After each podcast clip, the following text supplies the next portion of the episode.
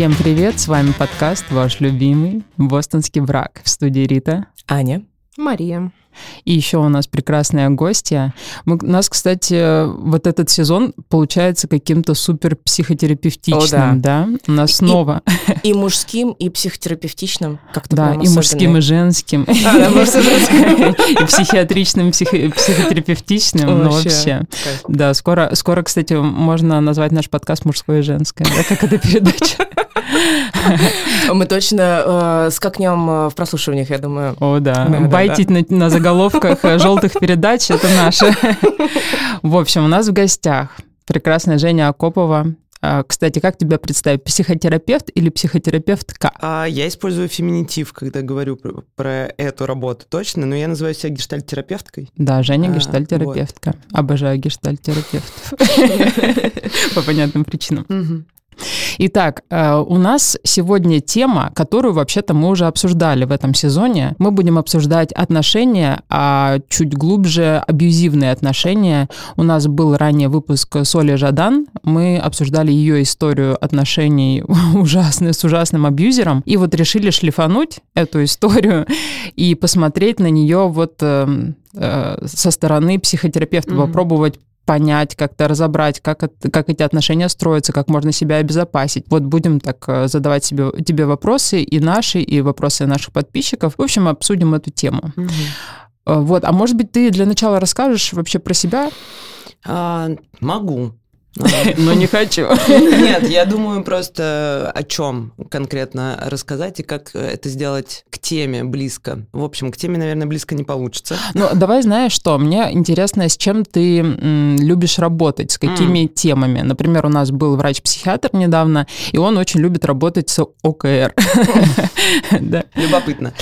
А, вот на этот вопрос я могу ответить. Так, ну, во-первых, надо сказать, что э, я занимаюсь психотерапией не так давно. Ну, то есть я из тех людей, которые поменял профессию там в около 30, и до этого я занималась графическим дизайном, ничего, как бы... Единственное, что эти две профессии соединяет, это все-таки какая-то коммуникация, это что-то про коммуникацию. И когда я начинала работать, как бы контекст того, как я выбирала новую профессию, как я вообще пришла в психотерапию, он был такой, э, я бы сказала, про кризис 30 мой собственный, потому что, ну, как-то я так проснулась и поняла, что я вообще не очень понимаю, что происходит, а, чем я хочу Было? заниматься. Да, ну, думаю, что это, ну, опыт, в общем-то, Ну, многих людей, да, многих людей. Он э, и в этом смысле не эксклюзивный.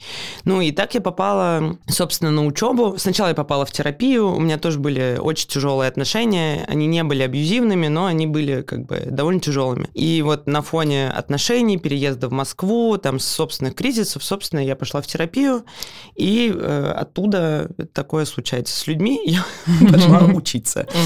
Вот. И э, в этом смысле, когда я начинала практику, то, собственно, темы, которые я для себя как-то обрисовала как рабочие, они были связаны с, там, с возрастными кризисами, с самооценкой, с э, там, э, трудностями в отношениях, что, в общем-то, следствие обычно своих проблем с идентичностью, потому что, ну, трудно вступать в отношения, когда ты не очень понимаешь вообще, что ты хочешь, как, что ты за человек и вообще зачем тебе эти отношения. Вот. Ну и так получилось, что практика моя сначала, она довольно быстро развивалась, она развивалась, собственно, с людьми вокруг 30 или с молодыми людьми совсем. Вот, и мы про такие, значит, довольно экзистенциальные темы разговаривали. Сейчас скорее так же, но сейчас есть как бы определенный контекст, и, ну, естественно, Мгм. он довольно сильно вли- влияет на запросы людей, которые Мы приходят. говорим сейчас про события, да? Да, которые да, мы Это, ну, как бы это получается э, запрос на какую-то острую, ну, срочную, быструю психологическую Нет, помощь или что? Нет, скорее. На самом М. деле, с, ну вот прям с кризисными и острыми ситуациями я практически не А, работаю. мгм. Я работаю в долгую, я редко работаю, ну как бы,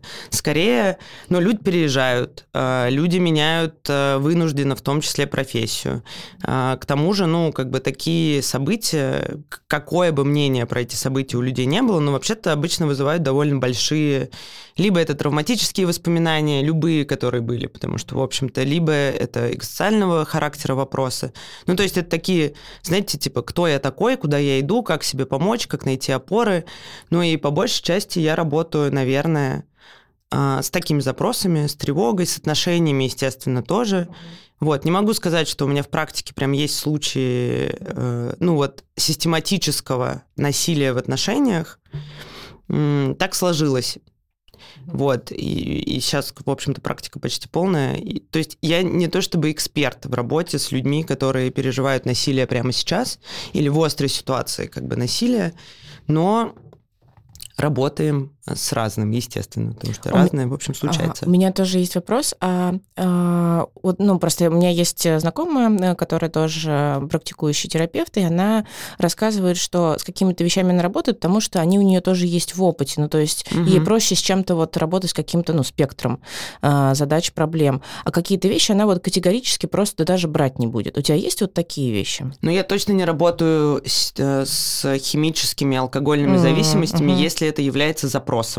Угу. Ну, то есть а, понятно, что ко мне могут прийти люди, у которых есть с этим какие-то сложности. Если это не является запросом, ну, прямым, угу. то я, ну, как бы, если это не какие-то прям совсем э, сложные и вот, ну, там, наркологические и психиатрические штуки, то я могу начать с ними работать. Это может э, позитивно влиять на их отношения там с алкоголем или с наркотиками, например. Э, но нет, я не работаю с химическими зависимостями точно. И на самом деле я не то чтобы не работаю, потому что у меня этого нет в опыте, я не работаю, потому что мне не хватает для этого квалификации. Это А-а-а, сложная работа. Поняла тебя. Угу. Вот, может быть, когда-нибудь начну. Но это сложная работа с Э, низкими, на самом деле, довольно э, ну, позитивными понимаю, прогнозами. Ну и, и в этом смысле это как бы у меня нет просто достаточного для этого. Ну вот моя подруга тоже самое говорит, но просто ей моральных сил не хватит какие-то да, вещи да, ввозить. в том числе. Ну угу. и с тяжелыми психиатрическими диагнозами я тоже не работаю. Вот, прям с тяжелыми. Э, я имею в виду, когда это большая психиатрия, там шизофрения, угу. что-нибудь еще, ну как бы тяжелые,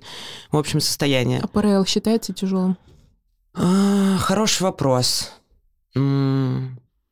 Маша, я, давай, я, давай я тебе расскажу. Вот в том случае, про который говоришь ты, там все плохо.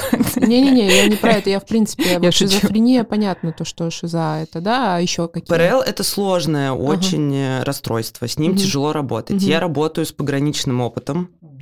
А, но Блин, это сложная какая-то штука. Давайте mm-hmm. там сейчас я mm-hmm. попробую очень поверхностно. Э, люди, которые э, нас будут слушать, и они профессиональные, простите меня, я буду сейчас очень поверхностно да, все нормально. говорить. Мы не да. претендуем тут на суперпрофессионализм. Да, да, да. А, есть, ну, как бы пограничные паттерны, есть пограничная организация mm-hmm. личности. Например, mm-hmm. в некоторых подходах это так считается. Там, в подходах более гуманистических, типа моего, ну, мы называем это пограничным опытом. Там, части опыта, которые mm-hmm. очень в этом смысле как бы тяжелые. С таким я работаю. А, клиентов прямо с ПРЛ у меня нет, ну, э, с точно диагностированным там. И я думаю, что я могла бы... Ну, в смысле, я сейчас прохожу специализацию как раз по работе с пограничным опытом, заканчиваю. Это, правда, тяжелый, э, ну, как бы тяжелое расстройство. Угу. Оно тяжелое для его носителя. Ну, в смысле, тяжело с этим угу, существовать. И для близких, наверное. Да, и для близких да. тоже может быть, но это, правда, как бы не, не просто. Вот. Я бы сказала так. Мои клиенты все-таки более-менее высокофункциональные даже если у них есть, э, ну, как бы какие-то сложности, они более-менее высокофункциональные, в том смысле, что они могут как бы... Оплатить сеанс. Ну, мне кажется, просто дойти, ну, осознать, дойти, реагировать на терапию, ну, как бы как-то более-менее положительно, а, вот. А с какими чаще запросами к тебе приходят? Ну вот ко мне чаще всего приходят с запросами такими неопределенными. Не, типа, все нормально, вот один из моих любимых. Вроде все нормально, но я ничего не понимаю, что делать вообще. Жизнь бессмысленна. Ну, это вот кризисные состояния, там, возрастные, События, а, да. События, угу. ну вот это такая потеря смысла. А, вот, ко мне приходят с а, вопросами самооценки, а, самоопределения, вот это, ну вообще-то на самом деле это примерно один и тот же пул как бы запрос. А, с поиском каких-то дел, а, там, типа, что, какое мое предназначение, не знаю, чем я хочу заниматься, как я хочу зарабатывать деньги. Ко мне приходят за поддержкой, такое тоже бывает, ну, когда это какие-то сложные а, жизненные периоды, ну, нужно ну, просто... Тебе хочется прямо обратиться за поддержкой поддержкой. Я уже сижу и думаю, как же хочется обратиться за поддержкой, но а. Женя меня не возьмет, потому что мы друзья. Ну, в смысле, я могу взять тебя и поддержать. А, ну, поддержать, понятно, но чисто по-дружески. В этом случае, смотри, бесплатно. Да. Слушай, для тебя, видишь, стопроцентная скидка, отлично. Поняли, поняли. Но это да, но это не терапевтическая работа, это тоже важно. А, ну и с тяжелыми чувствами, конечно, ко мне тоже приходят. Ну, то есть там с тревогой, с агрессией, с какими-то тяжелыми... Ну, я бы назвала это аффектами, а, в том смысле, что это какие-то чувства недифференцируемые, их много, они сильно влияют на жизнь, непонятно, что происходит. Вот, с проблемами в отношениях ко мне тоже приходят. Слушай, Женя, а как ты, э, ну, справляешься с этим? То есть у тебя есть история с тем, что тебе приходится самой э, потом куда-то сливать вот, ну, то, что происходит после... Конечно. Да? Как ты это ну, делаешь? Ну так, устроена работа терапевта. За нас это, слава богу, все подумали. Вот, потом пришлось, конечно, самой думать тоже, но у меня есть супервизия, у меня есть моя терапия, а, и это как бы... Это обез... два разных... Э, это два разных человека. Вот, для меня это да. было открытием. Я думала, ну вот, я хожу к супервизору, это будет одновременно человек, который, с которым я свои проблемы разбираю, проблемы моих клиентов. А оказывается, блин, я должна буду платить просто еще одному человеку, помимо своего терапевта. Я думаю, блин, так это я буду в минус работать, получается. А, ты же собираешь... Да, ну, в общем, то, к чему нужно подготовиться. Это очень дорогая профессия. Приходится я уже поняла, блин. платить э, людям деньги. Да. Я думала, они мне будут платить. Ну, какие-то будут тебе, каким-то будешь ты. Мой э, бывший молодой человек все время шутил, что я вписалась в какую-то пирамиду. Да, у меня есть такой вопрос. Есть супервизор? У супервизоров, наверное, свои какие-то. И вот э, кто-то, наверное, супербосс, да, где-то сидит супербосс, собирает все эти деньги. Очень богатый. Он очень богатый человек. Уважаемый человек, да. Но мы его пока не нашли. Если найдем, я приду к вам в подкаст еще раз, расскажу, что это за человек, который сидит на мешке, в том числе моих денег. Да, у меня есть супервизор, и все три года начала практики я ходила на супервизию раз в неделю. То есть вообще, насколько я поняла, я почему-то думала, что это какая-то стандартная фигня, но насколько я поняла, ну, так редко кто делает, редко кто ходит прям раз в неделю. Ну, то есть Ты очень просто... серьезно подходишь. Угу. А, я очень напугана очень. просто была. А. Это нормально. Да, знаете, тревога вообще помогает серьезно относиться к делу. У меня есть терапевт, Естественно, у меня есть, э, ну, во-первых, учеба часто помогает. Она на самом деле мешает иногда, потому что, ну, учебу тоже надо переваривать. И когда у тебя очень много учебы, плюс у тебя большая практика, то, ну, как бы вопрос на тему того, насколько это ресурс, только ресурс, или сколько она из тебя тянет, ну, стоит. Там надо как-то это все тоже аккуратно. Но вообще, любые взаимодействия с профессиональным сообществом, особенно если, ну, вы там в хорошей группе, это тоже не всегда происходит. Там с хорошими тренерами, вы выбрали группу, которая точно точно отвечает тому как бы запросу, который выдает практика, потому что на самом деле это тоже очень трудно контролировать. Ну, знаете, к вам приходят люди, и ты, типа, через год примерно понимаешь, с какими темами ты вообще работаешь, ну, и куда тебе mm-hmm. нужно идти. Вот, это сложно контролировать. Я могу сколько угодно говорить, что я не беру человека с э, алкогольной зависимостью, например, в работу, но я могу это узнать через год работы. А к тебе совершенно вот. другим запросом, да, придет? Да, ну, и это как бы тоже часть этой работы. В этом смысле довольно сложно а, решить, что я не знаю, я работаю только с легкими запросами. Давайте поговорим, не знаю, угу. о том, как. О маме о вашей. Так себе легкий запрос, конечно. Любопытное мнение о легких запросах. Простите, я накинула официально. Да, да, да, да. Ну, естественно, поговорим про мать в какой-то момент это Вот. А, а дальше, ну, на самом деле, мне кажется, что это, ну, типа, самая трудная и самая классная часть работы, когда ты начинаешь работать вот для тебя. А, потому что в какой-то момент Наверное, это можно как-то с материнством сравнить. Но в какой-то момент ты понимаешь, что ты работаешь очень взрослую работу. В смысле, что ты, там, не знаю, 15-20 часов в неделю, но в очень взрослой позиции, чаще всего без поддержки, потому что в кабинете вы один на один. У вас, ну, как бы... Ну да, ты сама не да. прижмешься к, к чему-то плечу, да, не поплачешь да. в этот момент. А, угу. Не поплачешь, ну, там нет человека, который, не знаю, скажет тебе точно, вот я видел, что ты делаешь, это окей, или угу. это не окей, или, ну, как бы это вызывает много очень тревоги. Плюс, ну, как бы ты работаешь с довольно тяжелым контентом, практически всегда, особенно сейчас. Ну, то есть даже благополучных, а, там, успешных и более-менее компенсированных там людей, ну, начинает... Разъебывать, да. Простите, а можно? Можно, Да, можно материться, конечно. Начинает разъебывать, начинает как бы разъебывать до состояний, ну, таких прям прям серьезных. И это трудный контент, ну, который как бы особенно в динамических подходах типа моего, ну, ты буквально перерабатываешь собой. Ну, то есть у тебя есть там, но тем не менее, это контент, ко- с которым приходится иметь дело. Ну, и в какой-то момент ты начинаешь понимать. а, Кстати, это э, вообще-то даже сов- может совпадать с э, нашей темой про абьюз. Это очень важная такая штука, что если ты взрослый человек, ну, и если ты как бы во взрослой какой-то сейчас находишься и в трудных отношениях, которых у тебя дофига, ну, у тебя было там мама, друзья и молодой человек, а тут у тебя еще 15 человек, с которыми ты, значит, в близких отношениях каких-то, ну, такое себе. То приходится себе заботиться. Ну, и это навык, который надо как бы прям... И это непросто. Ну, казалось бы, что заботиться о себе это какая-то простая штука. О, нет, я очень Да. долго училась. Во-первых, А, понимать, что я нуждаюсь вот. в этой заботе, а потом еще и что-то Придумывать что-то делать, да. Какая а еще, гигиена еще и в критической ситуации просто тоже иногда такой, ну я потом, потом, потом о себе позабочусь, а потом уже не настой. Жень, какую ты для себя гигиену заботы о себе Да. выработала? Может быть, мы себе тоже возьмем.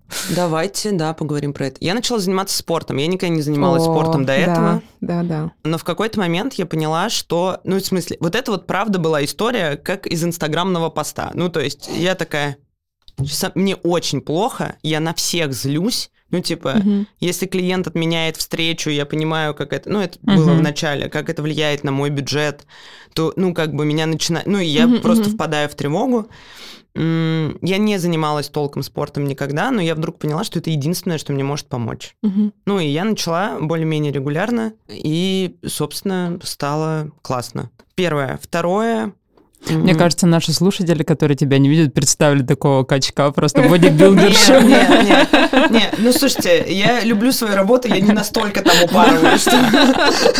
Ну, и у меня нет столько времени еще ко всему прочему. Просто в А. моей голове, вот я понимаю, через что проходит психотерапевт, в моей голове терапевт — это такая сильная собака из мема, такая, типа, я вообще... Ой, ну слушай, ну я точно не всегда такая. Вот, кстати, про еще одну э, сложность. Дело же на самом деле не только в клиентах. Дело в том, что, ну, как бы у меня есть куча опыта, про который я не в курсе. Да, и ты его потому что не интегрировала, Ну, еще не осознала не или как? осознала, ну, не интегрировала мгм. что-то. Ну, как бы, там, я не знаю... Ну, окей, ладно, давайте без примеров, э, чтобы... Ну, в общем, есть куча каких-то частей моего, моего опыта, которые тоже требуют, условно, там, не знаю, психотерапии, взгляда, ну, потому что, как бы, это длительный процесс. И иногда, когда я встречаюсь с чем-то э, клиентским, этот мой опыт актуализируется. М, Мгм. А я про него да, да, была не в курсе, например. Да, да, да. Или я его как-то осмысляла очень там одним способом, а оказалось, что это, не знаю, больше на меня повлияло, больше меня задело. У меня, у меня подруга просто тоже, я ее спрашиваю, а как ты делаешь, ну, она практи- практик, а, как ты делаешь, чтобы не триггериться? Она такая, а чего ты взяла, что я не триггерюсь? Ну, то есть, действительно, какие-то вещи могут прям цеплять, и она говорит, прям на сессии иногда я чувствую, Да, что меня зацепило. Да, да, конечно. Ну, в смысле, это тоже, знаете, э, это мой любимый запрос на терапию. Как сделать так, чтобы я ничего не чувствовала? О, это я в первый год терапии. Я говорю, как, отключить эти вонючие чувства? Да, да, ну типа умереть. Нужен ли, э, давайте вот я вас спрошу, нужен ли вам мертвый терапевт в кабинете? Ну, навряд ли. Жень, вот ты первый назвала это спорт, а второе еще что-нибудь еще? Ну, наркотики, получается. Да, вчера нас научили, что алкоголь и спорт это одно и то же. Кстати, ну, в какой-то степени точно. Но, э, я перестала пить, когда начала практиковать. Это, кстати, любопытная штука. А, Но это, э, э, давайте так, это с- из смешного. Можно же, да, немножко пошутить? Мы Я- очень любим шутить. Я давай. не стала осознанной. Я выкуриваю как бы по, по пачке полторы в день. Ну, у меня можно не... Как, Мако- как. МакКонахи такой. Это мой способ. Но это любопытная штука, что, короче, где-то вокруг 30 я вдруг поняла, что мне никогда не нравился алкоголь.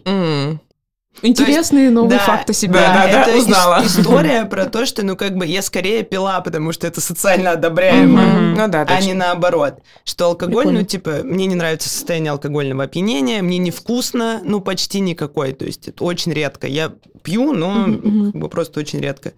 Мне не нравится как бы тратить на это деньги, я не очень понимаю, зачем, я лучше тортик сажу.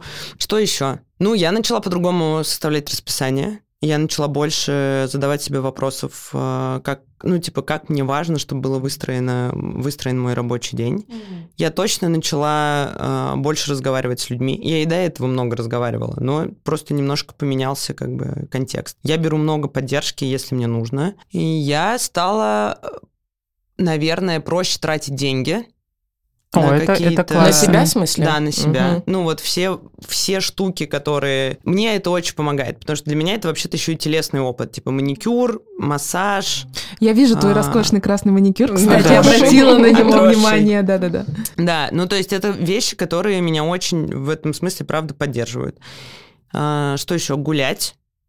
Не знаю, можно назвать это спортом или нет? Но не, это, ну, ходить, это, на самом деле, тоже очень это, важно, как медитативная ну, практика. Но мне очень помогает выйти вот как раз из переживаний, которые можно назвать травматичными, типа, потому что это... Ну, вообще, в, в таком травматичном опыте, в травматичных переживаниях и в абьюзивных отношениях, кстати, тоже есть такая штука, когда ты начинаешь чувствовать себя заложником. Вот это вот ощущение, что как бы ты немножечко в ну, не знаю, в очень узком пространстве, у тебя нет никакой возможности двигаться. Ну, то есть это вообще как бы очень такое телесно-травматическое переживание, когда есть ощущение... Да, и может быть комок в горле, да, и вот это да. вот все. А, ходить мне очень помогает mm-hmm. из этого состояния немножко как бы mm-hmm. выходить. Да все нормально, просто я пять часов ходила по городу.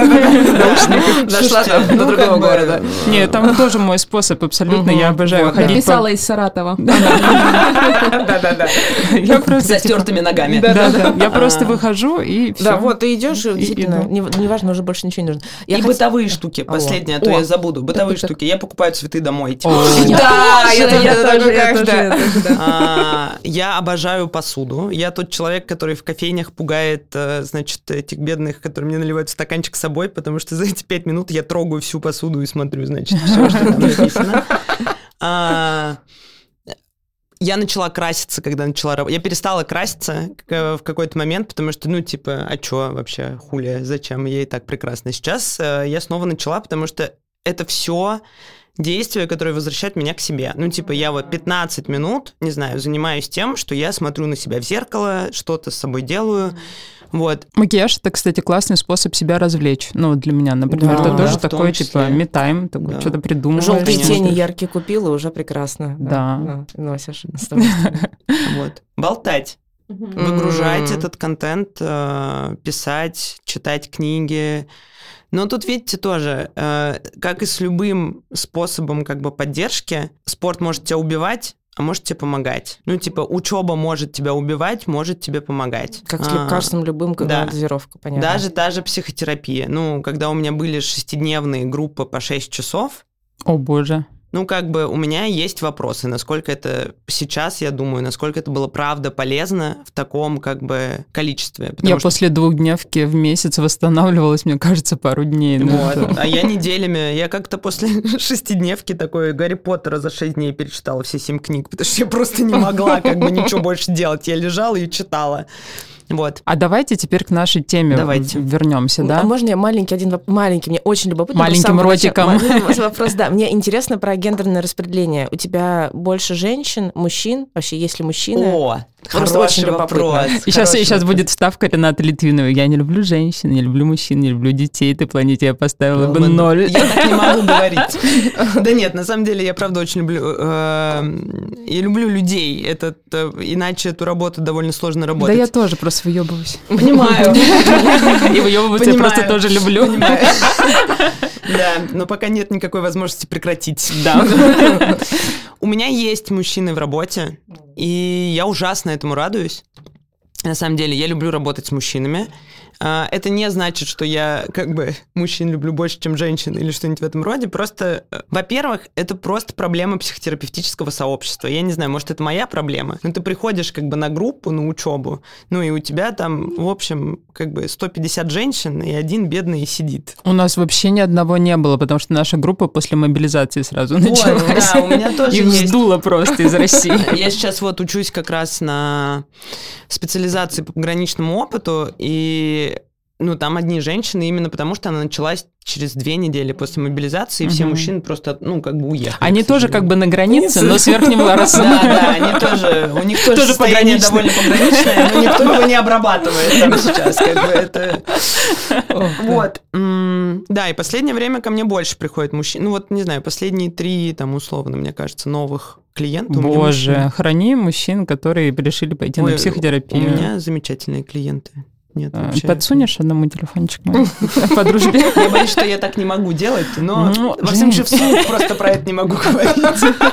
После записи договориться. А, ходят.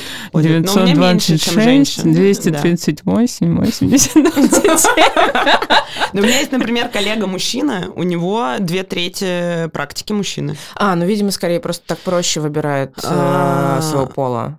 Думаю, что, ну, по-разному, но думаю, что в какой-то степени да, потому что все-таки мужская чувствительность это такое, как бы все еще довольно. Они там вдвоем с каменными лицами сидят.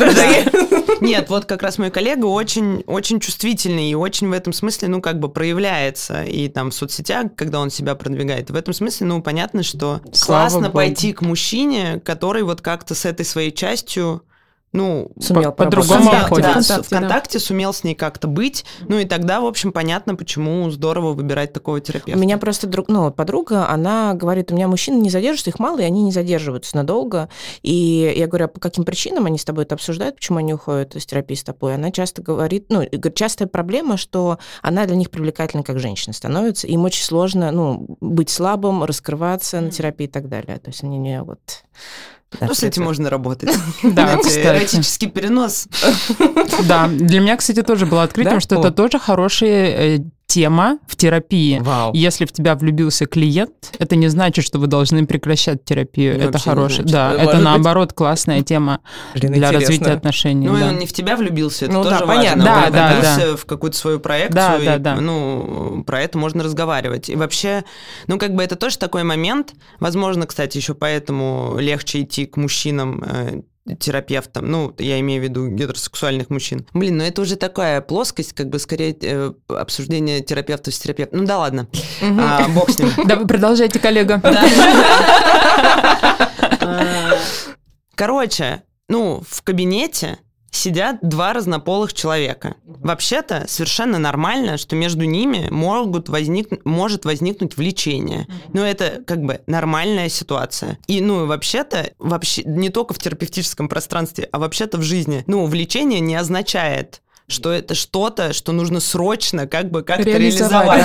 Да, да, да, Я тоже так считаю. Вот. И ну и это тоже, кстати, немного про нашу тему будет в будущем, потому что, ну, это тоже как бы навык бытия со своим аффектом, со своими там чувствами, и не пытаться их сразу же отыграть, реактивно, не знаю, реализовать. Ну, про них можно разговаривать, с ними можно как-то быть, кроме того, чтобы сразу пытаться кого-то трахнуть. Угу. Простите, пожалуйста. Я тоже, кстати, ну, только после 38 лет поняла, что я могу платонически вообще-то относиться... И получать от этого удовольствие. Да, и удовольствие. Да, не ну, со стороны, знаешь, со стороны стороны. Да, потому ну, что типа... знаю там плюсы и минусы человека, там как бы я со стороны просто посмотрю по, по удов... удовольствию. Тимати Шаломе, ты в безопасности. Там с Тимати Шаломе что-то страшное происходит. Это очень смешно, кстати. Вот это вот... Э, я не понимаю, э, пишут в Твиттере э, девчонки, типа, я не могу представить себе секс Кайли Дженнер и Тимати Шаломе. Я там написала, она его стропонит. Надеюсь, я помогла. Слушайте, я тоже не могу представить. А я вам уже помогла. Так, блядь, мы абьюз обсуждать будем или нет? Отличный переход, да. Тема сложная. Избегаем, сопротивляемся. Да, да, да, да, все, остановились. Давайте начнем с базы. Давайте. Base. Это база. Что можно назвать абьюзом? Это слово очень часто сейчас в ходу. Им сейчас называют все подряд, мне mm-hmm. кажется. И мне кажется, это нормальное явление, когда что-то получает распространение, когда появляются вот такие перекосы. Но давайте все-таки определим, что можно называть абьюзом, а что нет. Ну, то есть, mm-hmm. типа, если я люблю, когда меня называют Рита, а меня кто-то на работе называет Маргарита, ну, это, наверное, все-таки не абьюз. Хотя я считаю, что вообще это абьюз. Это любопытно. А, и любопытно, что вы меня на эту тему позвали, потому что для меня это, ну, какое-то почему-то болезненное место, как раз э, вот с этим с тем, как это слово используется. Мы можем просто порассуждать да, на эту тему. Да, поэтому я предлагаю вот, правда, порассуждать. Вообще, а, абьюзивные отношения – это отношения, в которых присутствует злоупотребление, собственно, как абьюз и переводится, э, властью.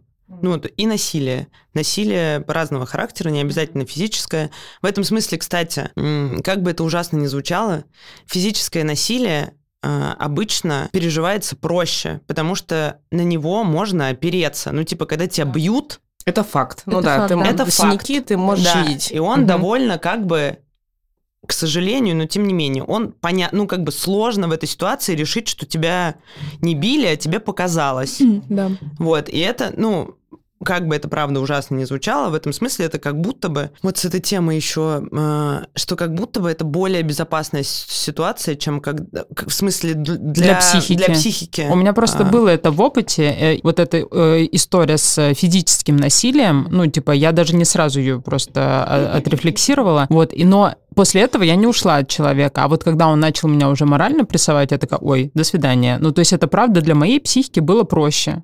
Ну, вот, Ну вот, да, как-то как А с у меня этим. наоборот. Я как раз-таки сорвалась из абьюзивных вот этих отношений, когда э, было физическое насилие. Ну, потому что на это можно опереться. Да, да. Ты такая, Я «О, смогла, это, да. это Вот, было? да. А, Просто абьюзивные отношения это огромное, как бы о- огромный простор для газлайтинга. И когда ты даже друзьям или кому-то рассказываешь о том, что как с тобой поступали, они очень часто не, не могут понять, что это было, и они очень часто обесценивают твой опыт. Вот это вот очень важно. Ну, Я да. И ты- слышала- И, ты и внутри часто, например, ну, как Да, бы Не можешь понимаешь. понять, Да. конечно, что с тобой происходит. Да, я вот в разговоре с друзьями, когда я только осознала, что со мной происходило, начала рассказывать, это был наш общий, ну, типа, это наши общие были друзья. Я говорю, да нет, да не может быть такого быть. Конечно. Это Он же с же ними он- лапочка там, Он наверное. же вообще не такой. А я понимаю, что со мной весь этот ад происходил, и мне было ужасно, потому что, ну, как бы я теперь должна доказывать, что ли. Ну, это ужасно. Да, Да, мне тоже говорили, он же трудно. такой милый, прекрасный человек. Он вообще ни- никого пальцем наверняка не может тронуть. Но людям сложно в это поверить, это правда. В а он смысле, я меня не- душил. Ну, нормально? Вообще нет. Ну вот. А, в общем, физическое насилие. Психологическое, а, давайте, финансовое насилие. Ну, Ну да. про это тоже Ну, как-то более-менее первую очередь, понятно. кстати говоря, у абьюзеров, у Мне кажется, мне кажется, это рука об руку часто идут, Да. э, ну, злоупотребление Ну, властью. да, да. Мгм. А, Тут просто важно, да, про злоупотребление властью. То есть это отношения, в которых у кого-то всегда власти больше, Мгм. чем у другого. Мгм. Почему для меня это... Нет, на самом деле это вообще-то не очень важно, но если мы вот правда говорим про абьюз, ну то есть бывают сложные отношения, очень сложные, в которых там бывают эпизоды, которые можно назвать, э, не знаю, там психологическим насилием, ну или ощущения от, от этого такие. Но вы при этом как будто бы на равных. Да, Понимаете, да, что я имею в виду? Да, понимаю. А, это, ну, я не пытаюсь сказать, что это хорошие отношения. Одинаково друг другу мозги ебете. Да, но я имею в виду, что, ну, как бы, они в, этом смысле, ну, как будто бы равные. То есть, не знаю, если кто-то забрал у тебя деньги, и ты можешь у него забрать деньги тоже, ну, да, стоило бы работать и думать, насколько в этих отношениях стоит находиться, но, тем не менее, там, как бы, абьюзивные отношения, они так не работают. Мгм. Поэтому как бы все эти штуки про созависимые отношения, что типа оба ну, виноваты, в абьюзивных отношениях не работают. Мгм. Понимаете, да, разницу? Да, Потому да. что там просто, ну, по-другому устроена сама, как бы, система отношений. Вот. Финансовое насилие — это когда вам не дают распоряжаться вашими деньгами. Ну, и там целый букет, значит, э, психологического насилия, газлайтинг, обесценивание, манипуляции. Ну, и тут тоже, вот э, к твоему вопросу про Маргариту. Ну, когда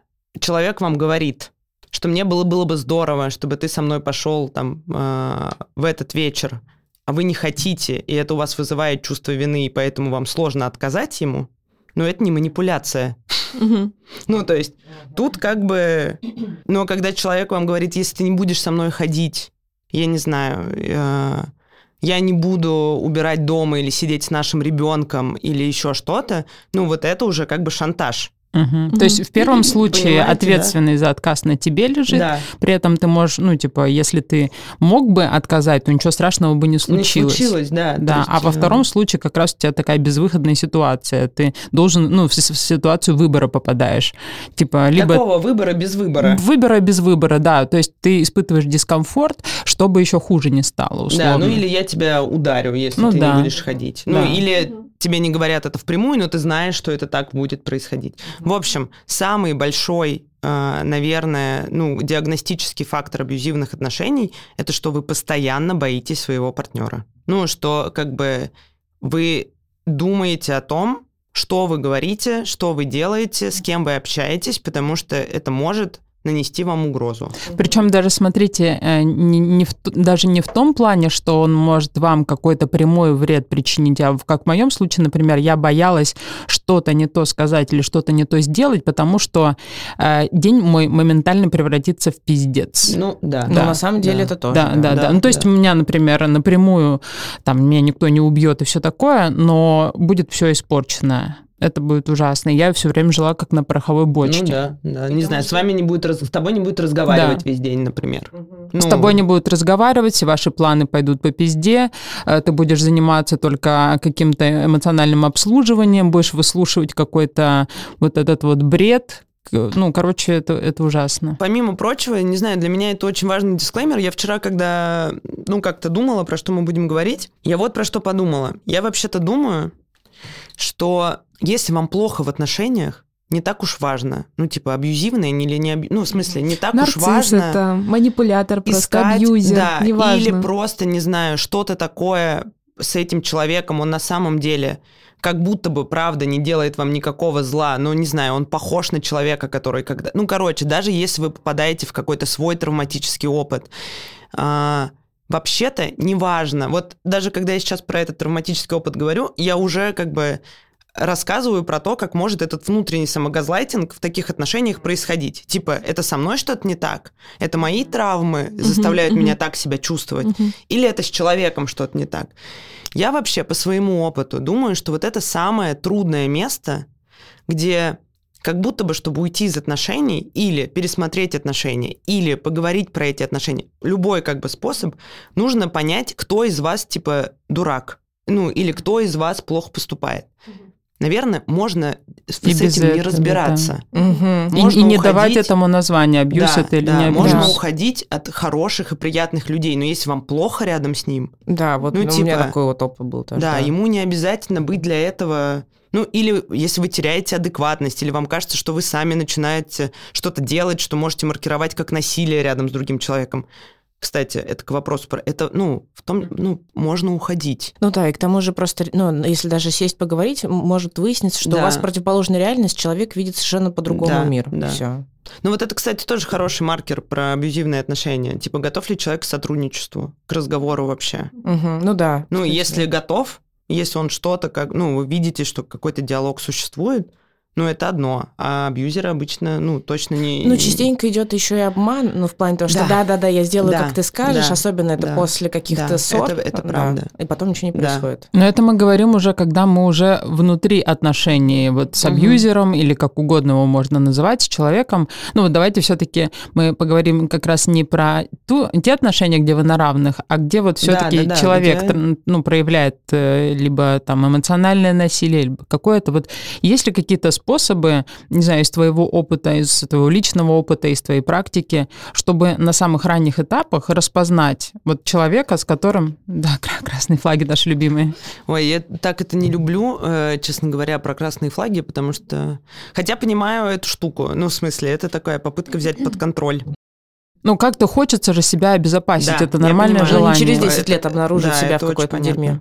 Не, ну вот смотри, я приведу пример. А, понятно, что я сейчас, как бы, у меня ну, не получается с этим со стопроцентной вероятностью определить, будет мне хуёво в отношениях с человеком или нет. Но есть какие-то признаки, из которые были в моем а, опыте предыдущем. Например, если я сижу на свидании с человеком, и я вижу, что человек как-то себя а, неуважительно проявляет по отношению к персоналу, э, ну, то есть со мной он сидит, щебечет, а как-то грубо общается с официантом э, или там агрессивно как-то, то это все для меня, я даже разбираться не буду, что это за человек, что у него там с настроением, я сбегу.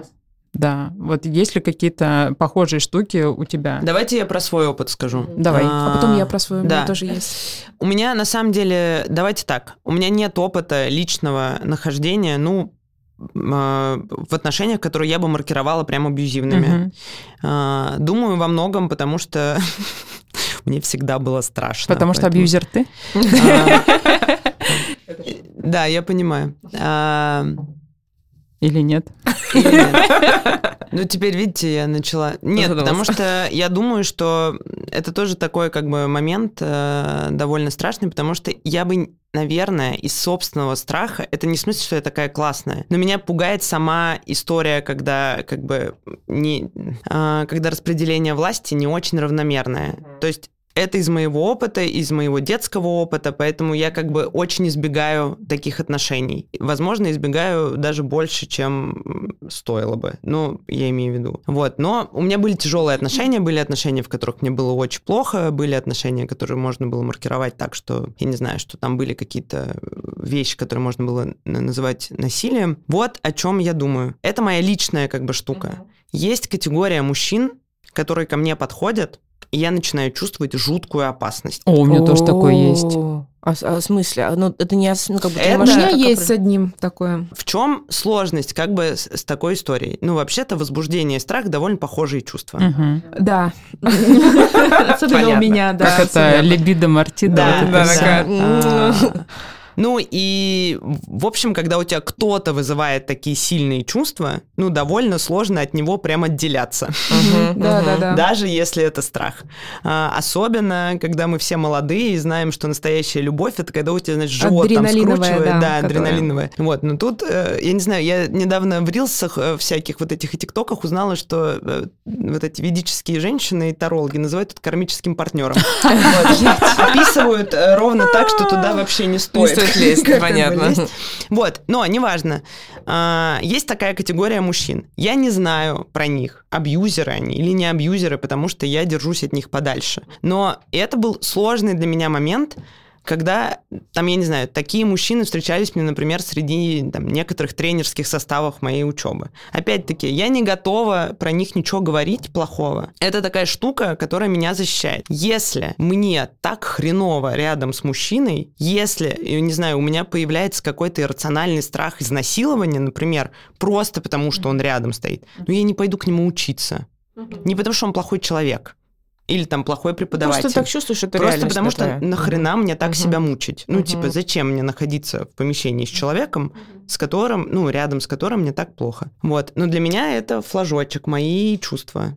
Ну, если что-то со мной вот такое происходит, что я не могу понять, ну, наверное, не стоит в эти отношения, типа, сразу же быстро лезть, хотя бы дать себе время понять, что вообще со мной происходит, откуда у меня такие чувства, что вообще, как бы... Ну, потому что это напряжение все равно как бы будет существовать. Потом, тоже из того, что меня пугает, из того, что, в общем, входит, ну, как- как-то совпадает с э, некоторой теорией по этому поводу, это вот эта вот невероятная идеализация. Любовная бомбардировка, моя любимая, да. Да, Да. скорость. а, Хотела об этом сказать как да. раз-таки. Да. Это самый важный фа- фактор. Вот, почему еще это важный фактор? Что тут э, как бы нужно замечать? Что твои границы сносят. Ну, что... Тут важно, кстати, тут тоже правда важно, потому что в таких историях иногда еще так приятно быть э, любо- всей любовью Всей О, жизнью. всей да. жизни, Да, что да, ты да, эти на границы пьедестале, как да. бы довольно быстро просто приносишь и говоришь, На. бери, Да, все, да, забери да, да. Ну, меня. в смысле, границы Разъеби сносит- тут все. Он поселяется у тебя дома или что? А, не-не-не. Кстати. Нет, он не поселяется у тебя дома, скорее, кстати. Я думаю, что по большей части... Ну, Знаете, как у меня было? Я только-только познакомилась с парнем в Тиндере. Мы в первый же вечер переспали. Я подумала, что это интрижка на пару недель. Э, Но у нас э, там на полтора года получилась интрижка. И он мне в первые же дни такой говорит, когда я у него побывала дома, он говорит, а вот это будет твой шкаф, тут вот твои вещи А, будут поняла висеть. теперь, да. А вот тут можешь всю свою косметику разложить. Потом, типа, он меня провожает до метро, и я там что-то над ним подшутила. Он говорит, ну, не позорь меня, тебе тут еще жить вообще-то. И вот это было в первые дни, представляете? Ну, Ну, да, это меня бы это очень явный сильно да. напугало бы, да. Ну, Ну, я это не могу виду? причем сказать, что он был прям таким конченным абьюзером. Нет. Э, Нет, но вот это четкое нарушение границ, где тебя вот так вот просто берут.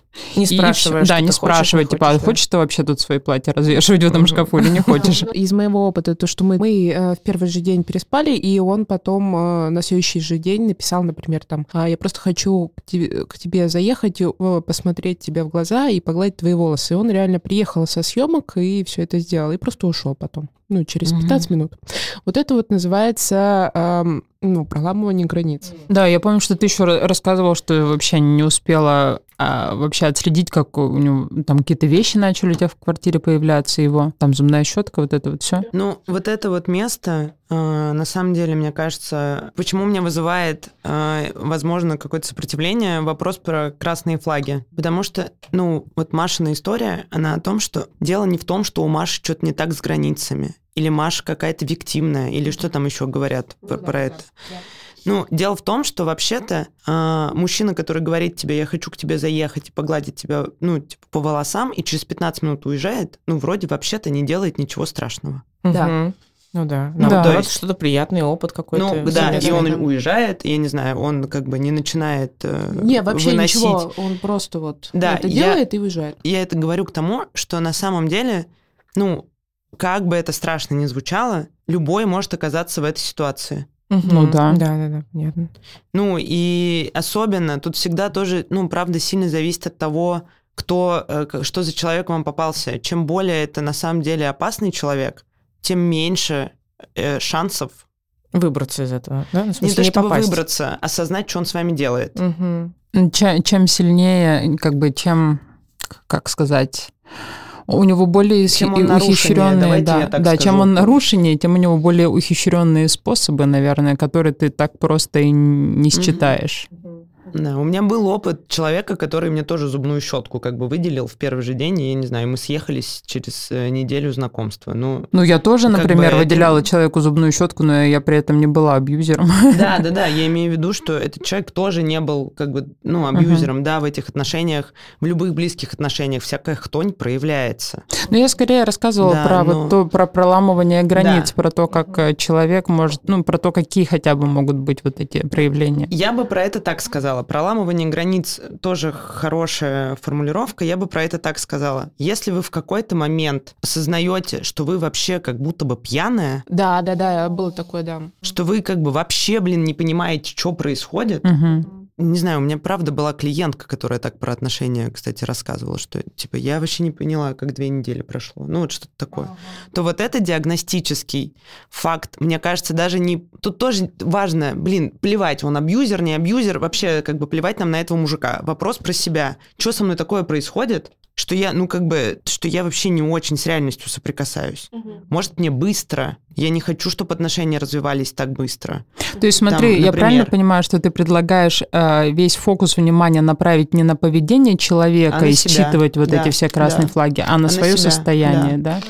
Но это довольно часто. Вот я вчера тоже читала снова какие-то там статьи про, ну, про абьюз и про то, как это распознать. И, ну, в очередной раз как бы столкнулась с этой мыслью, про которую тоже знаю, все время забываю, что вообще-то это довольно часто происходит, что когда люди вспоминают про свой опыт как бы таких тяжелых абьюзивных отношений, они говорят, я чувствовал опасность. Мне снились какие-то сны, например, или что-то в этом роде. Поэтому мне кажется, что главный вообще, ну я еще как терапевт, давайте, манифест как бы терапевта. Фокус не на человеке, фокус на себе, потому что даже если там какой-то прекрасный котик, вообще лучший мужчина на Земле, но вы имеете право контролировать дистанцию, с которой вы хотите вступать в отношения. Без повода. Без повода, без того, что он там неприятный, плохой, нарцисс и психопат. Даже с приятным человеком вам, может быть, больше времени нужно понимать, что происходит. Вы не хотите съезжаться с человеком, даже, ну, как бы, ну, понимаете, да, мою Да, мысль? проблема в том, что ты э, начинаешь понимать, что для тебя окей, что не окей, и какие у тебя на самом деле границы только после прохождения вот каких-нибудь подобных э, отношений, к сожалению. Да, это тоже правда. Есть такая...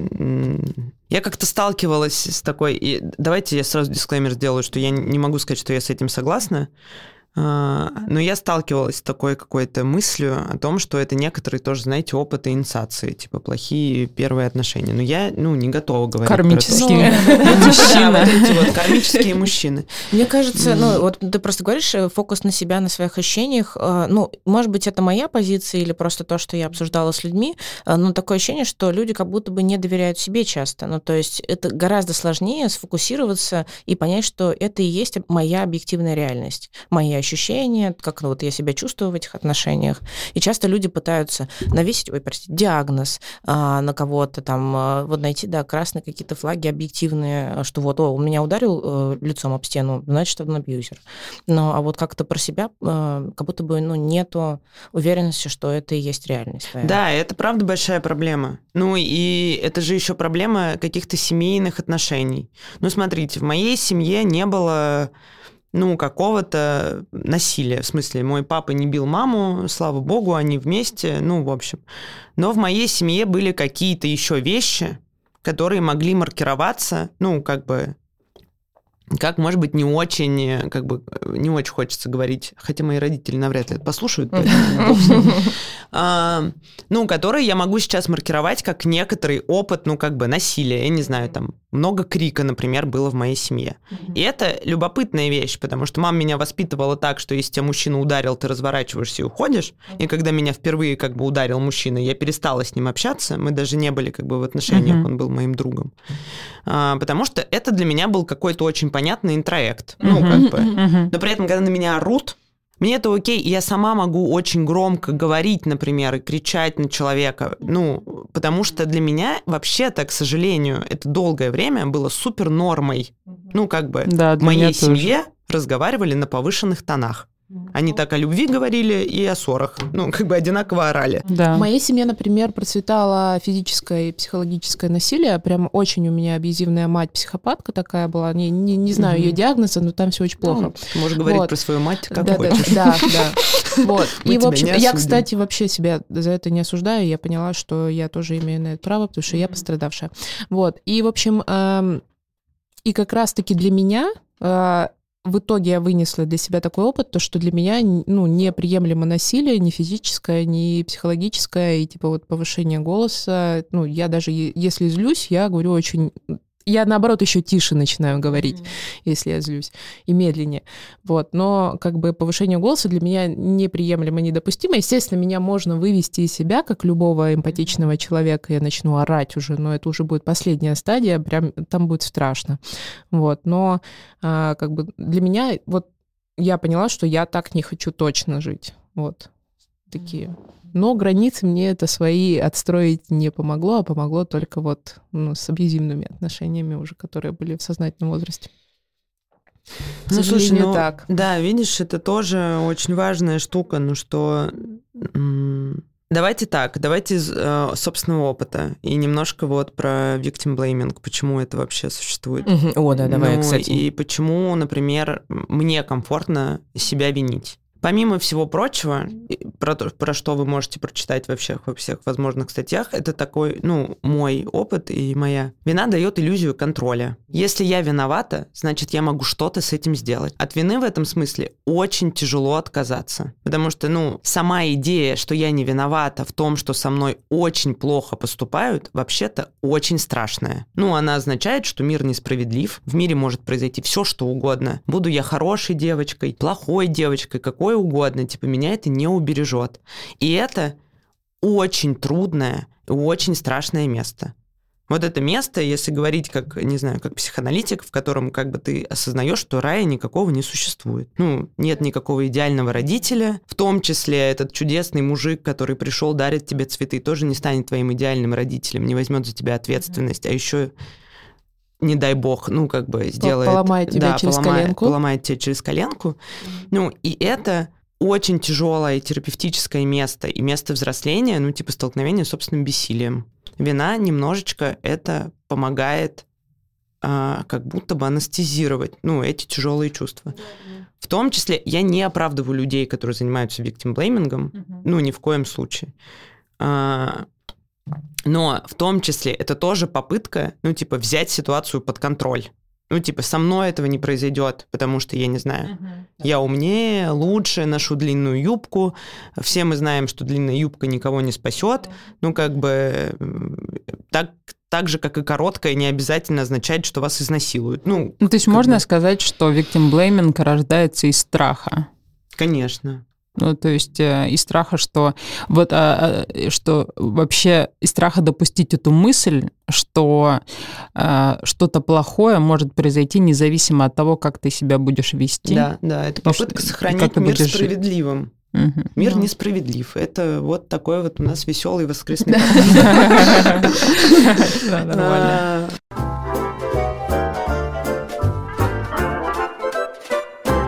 Как раз просто мы начали немножко про детей. Хотела задать вопрос э, ну, про абьюзивные отношения э, с точки зрения ребенка в семье.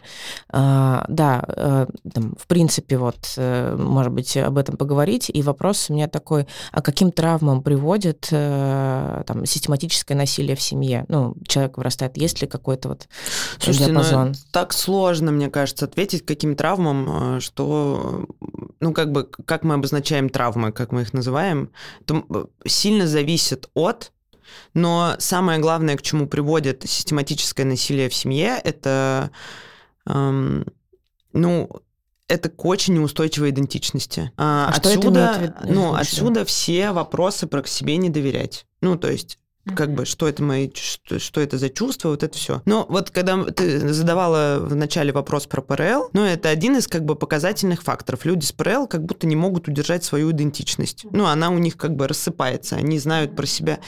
Я не знаю, как это простыми словами, в смысле понятными. Сейчас я попробую, дайте мне минуту.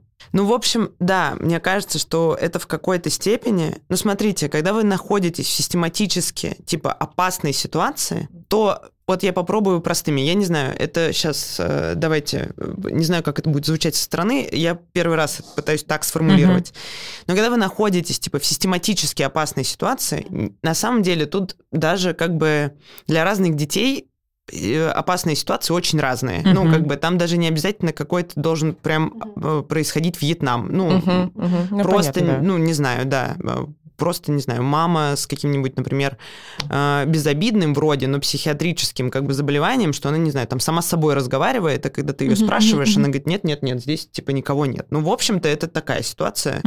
Нет, для моей мамы избиение ногами, например, это было обычный, как бы, субботний, э, обычная субботняя тренировка. Очень сочувствую. Мне ужасно жаль. Но давайте, я специально буду, э, ну, как бы менее, менее страшные какие-то истории. Ну, ну короче. Ну, понятно. В общем, для каждого каждого ребенка это да. его там субъективная да. реальность. Это тоже важно, потому что угу. это зависит еще в том числе, ну, как бы от, э, ну, каких-то биологических э, факторов. Короче, что научается делать ребеночек? У него нет никакой возможности на самом деле в этом смысле осмыслять себя. Я вот, да, хотела просто сказать, что с детьми, Потому что дети он в постоянной история. опасности, ну, и он постоянно пытается этот мир ну вот мне нравятся просто всякие такие метафоры, я обычно... Ну, короче, ребеночек находится в ситуации, когда мир постоянно разваливается. Его мир угу. очень маленький, у ребеночка там мама, папа, ну, в общем, в общем он, ну, с ним что-то постоянно происходит, ну, что-то, что как бы делит его, вот эту маленькую женщину на до и после. И что, ну, как бы вся его задача,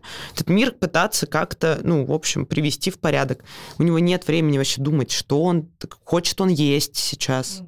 Что он, он чувствует. устал он голодный. Ну, вот прям самые маленькие uh вещи. Ну и, конечно, в этом, в такой как бы системе взращивание идентичности, доверяние своим чувствам, понимание, что я сейчас голоден, сейчас я устал, сейчас мои границы нарушают, а сейчас я как бы хочу в туалет, угу. ну, довольно просто сложная задача. Охренеть, понятно. Так понятно? Я не знаю. Да, да, очень да. понятно, очень понятно. Вот, это про, в этом смысле про идентичность. И в этом смысле, ну, как бы, как можно здесь доверять своим чувствам? Ну, во-первых, чтобы доверять своим чувствам в этой ситуации, э, ребенок должен понять, что, я не знаю, у него мать чудовище. Вообще-то быть ребенком чудовище не, ну это же ну, ты еще зависим, ты же зависим, еще твоя жизнь зависим. зависит от чудо чудовища. Очень ну, сложно с этим принять. Это ну, тоже, бы, но это же бы, опасно для жизни. Даже во взрослом возрасте да, это сложно да. принять. Но когда мы говорим более-менее про взрослого человека, мы можем понимать, что моя жизнь зависит от чудовища, надо к этому как-то не знаю, нап... адаптироваться, адаптироваться да, да, да. но это, ну, как бы ты разделяешься. Когда ты ребенок, это твоя мать. Ну, и вообще-то это очень страшная тоже мысль, признать, что я ребенок, ну, как бы, плохого человека, потому что если моя мать чудовище, что это про меня говорит? Ну, я же как бы часть вроде как. Да, мне даже в 30 сложно было приз- ну, признать какие-то вещи, которые происходили со мной в детстве. Я помню, как у моей терапевтки округлились глаза, когда я говорю, ну, типа, да у меня хорошее детство было, меня же не пиздили. А потом у меня как будто бы вот разделился, там, например, мой отец на две части. Тот папа, который какие-то не очень классные вещи делал в моем детстве, э, и тот папа, которого я люблю. Она говорит, ты видишь, что у тебя это две фигуры вообще? Даже почему ты не можешь признать, что э, вот, ну, там... А это то, что делают да. На самом деле дети. Да. Они расщепляют да. ну, родительскую плохую, фигуру на плохую, маму. хорошую. И на самом деле, ну, не обязательно родителям делать что-то страшное, это вообще нормальный процесс в каком-то моменте. Ну, типа, мама меня накормила, она хорошая. Мама игрушку не купила, ну, она плохая. И это то, что, по идее, мы должны научиться с, э, там, в процессе развития делать как бы соединять эту штуку, что это моя хорошая мама, но вообще-то она иногда делает плохие вещи. Блин, у меня расщепление вообще не произошло. У меня очень целостная картина всегда была, к сожалению да, этого человека. Наверное, просто то плохое перевешивало то, что было хорошим. Да, хорошего там не было. Mm. Ну, mm. ну, может быть, я отрицаю, как бы меня кормили вовремя, да, это было хорошо. А, Выжила. Ну, да, да, да. Спасибо. Спасибо большое за еду. А, и за жизнь. Я обожаю вот эту вот тему, то, что мы тебе дали жизнь. Ну, да, вас никто не просил. Да. Очень спасибо, спасибо за жизнь, особенно за ту, которую вы мне предоставили. Вот. Ну, в общем, у меня не было никогда э, расщепления. Не, у меня нет, просто как бы я заметила интересную штуку, что когда ты попадаешь в какой-то абьюз или в какую-то стрессовую ситуацию, все эти вещи, которые в себе сидели, и твой прошлый травматический опыт, он поднимается, естественно, и ты его переживаешь заново. То есть у меня с этим все ок а сейчас, ну, особенно с этой детско-родительской историей, более-менее ок. Вот. Но просто когда ты немножко расшатан, это, ну, поднимается, и ты так реагируешь. Ну, это да, это очень сложная штука. Это правда очень, э, очень тяжелая штука. Да, даже когда ты уже переработал опыт, ты уже имеешь какое-то определенное время, там, свою позицию уже, и ты отстранился даже уже от него, все равно ты иногда можешь туда западать, и это угу. нормально, мне кажется, и, ну, переживать какие-то вещи заново. Конечно, да. конечно. Мне хотелось бы немножко вернуться Давайте. в контекст отношений с абьюзером, угу. да, то есть мы уже там понимаем, что человек им является. Вот э, наша подписчица прислала вопрос, как взаимодействовать с абьюзером в моменте, как когда он себя проявляет. Как переключить внимание, остановить это все. И особенно если есть общий ребенок, и человека просто так не заблокируешь и не выбросишь из своей жизни. А мы говорим про то, что люди живут в одном сейчас помещении или... Я думаю, что они как типа, развелись, нет, скорее всего. Но мы можем, мы, мы можем, можем только, разные истории. Да, да, да. да мы можем, можем только, только фантазировать на эту да. тему, но давайте предположим, что они уже не живут вместе. Вот, допустим, э, я недавно замьютила одну девчонку в Твиттере, которая уже развелась сто лет назад, ты тоже видела сто процентов ее твиты, она уже сто лет назад развелась э, с своим мужем, но у них есть общая дочь, и он а. каждый раз, каждый контакт их, э, это полный пиздец, и она пишет об этом в Твиттере. И я уже не могу это читать, потому что мне уже ты показалось, что... жирный называл? Да, да, да, да, да. И мне, мне, я заметила, потому что я уже не могу вот видеть, как она все это, ну, я не знаю, извините за слово, обсасывает. Мне показалось, что как будто бы человек уже как будто бы и не хочет прекращать это общение. Но вот, допустим, это такая ситуация. Все-таки контактировать нужно. Ну да, вот общий ребенок, если приходится да. общаться, как договариваться. Давай с... вот на этом примере, если ты тоже в курсе этой истории, разберем. Вот там конкретные нападения, газлайтинг в момент контакта, а у вас ну, общий ей ребенок. просто выгодна позиция жертвы, да и все. Слушай, ну, да, про это... С вас пять тысяч. Про эту историю не хочу говорить, не знаю, выгодна, невыгодна ей позиция жертвы. Э, ну, давай дефолт какую-то историю, да, разведенной супруги. Нет, причине того, что там вообще мне не очень понятно, что там случилось, ну и в какой-то степени про этот вид, ну, как как бы я с тобой соглашусь, потому что там как будто оба не очень пытаются как бы к сотрудничеству никакому прийти, честно говоря. Ну, как бы окей. Угу. Это чужая жизнь, да, я да, понять не имею, что Не нам судить. Обосрали сначала как обычно. Слушайте, это сложный вопрос, честно говоря. Я вот вчера про этот вопрос много думала. А, и тоже что-то еще почитала про то, как другие про это говорят. Вот когда я думаю про ситуацию, ну, типа, когда люди живут в одном а, помещении, угу. это тоже сильно зависит. Есть люди, которые реагируют на, восстанов... на восстановление каких-то границ, сказать, нет, так со мной нельзя, или нет, так не будет. Есть люди, которые впадают в такую ярость, что как бы... И вот тут, ну, я бы реально не давала бы советов. Ну, я, во-первых, не офигеть как бы эксперт, вот про это точно. Но вот это очень опасная штука, потому что когда мы говорим э, человеку, пострадавшая от семейного насилия, которая живет, например, в ситуации как бы систематического насилия, говорим ей просто скажи ему нет. Ну не, мы не ну, про например, эти ситуации, ну, конечно, да, ну, это, и... это опасно. Вот, да. То она в этом случае точно лучше знает, как с ним обходиться? Нам может казаться, что это какая-то, ну, типа, невероятная хуйня, что она творит, потому что мы за нее боимся. Я не знаю, ну, тоже из наших, как бы, тяжелых чувств. Но в этом смысле вообще, как бы, непонятно, что там происходит и как он реагирует, как бы, на нет. Ну, в общем, это какая-то, То есть да. с каждым э, условным абьюзером свои методы, ну, ну вот, кстати, они про... вырабатываются, да, наверное, со Ну, временем. есть тактика серого камня. Что, притвориться мертвой? Да. Mm. Но работает только если вы вместе не живете, конечно. Да, да. Ну, да. Типа. А, и даже если у вас общий ребенок, вы можете, ты можешь а, поддерживать э, только полностью деловые отношения, то есть там границы должны быть железобетонные, ты говоришь да, нет, либо там да. а, к такому-то часу там нужно приехать за ребенком, к такому-то уехать. Но дальше идут э, всякого рода манипуляции, то, что там я проспал, я не приеду, я передумал, мне не хочется, ты плохая мать, и тут важно как бы не, вообще О, не вступать ни не в какие диалоги. Да, да, давайте да. так, давайте я из э, психотерапевтической практики э, О, пример э, верну. Как держать и и напомните мне, что мне про один красный флаг надо вам сказать, ага. который вот возник в этом обсуждении. А, смотрите, есть такая, э, как бы, ну вот я бы, наверное, попробовала бы это перенести на эту ситуацию. Есть такое понятие в психотерапии, когда ты как бы да, в этом кресле, как психотерапевтическая власть. Ну, как бы это есть, из этого строится очень много, в том числе именно поэтому терапевтам нельзя спать со своими клиентами, потому что вы именно в неравных как бы позициях. Ну, там еще кучу всего нельзя, неважно. Но эта власть что-то что очень важно иногда себе возвращать. Клиенты так иногда делают, они проламывают границы, они перестают ходить, типа, в то время, которое, не знаю, назначено, ну, как бы они проверяют границы. Это происходит в терапевтическом процессе, почти всегда это нормально. Что обычно, как бы, нам говорят? Возвращайте свою власть. Опять-таки, власть совершенно не означает, что я кого-то абьюзю.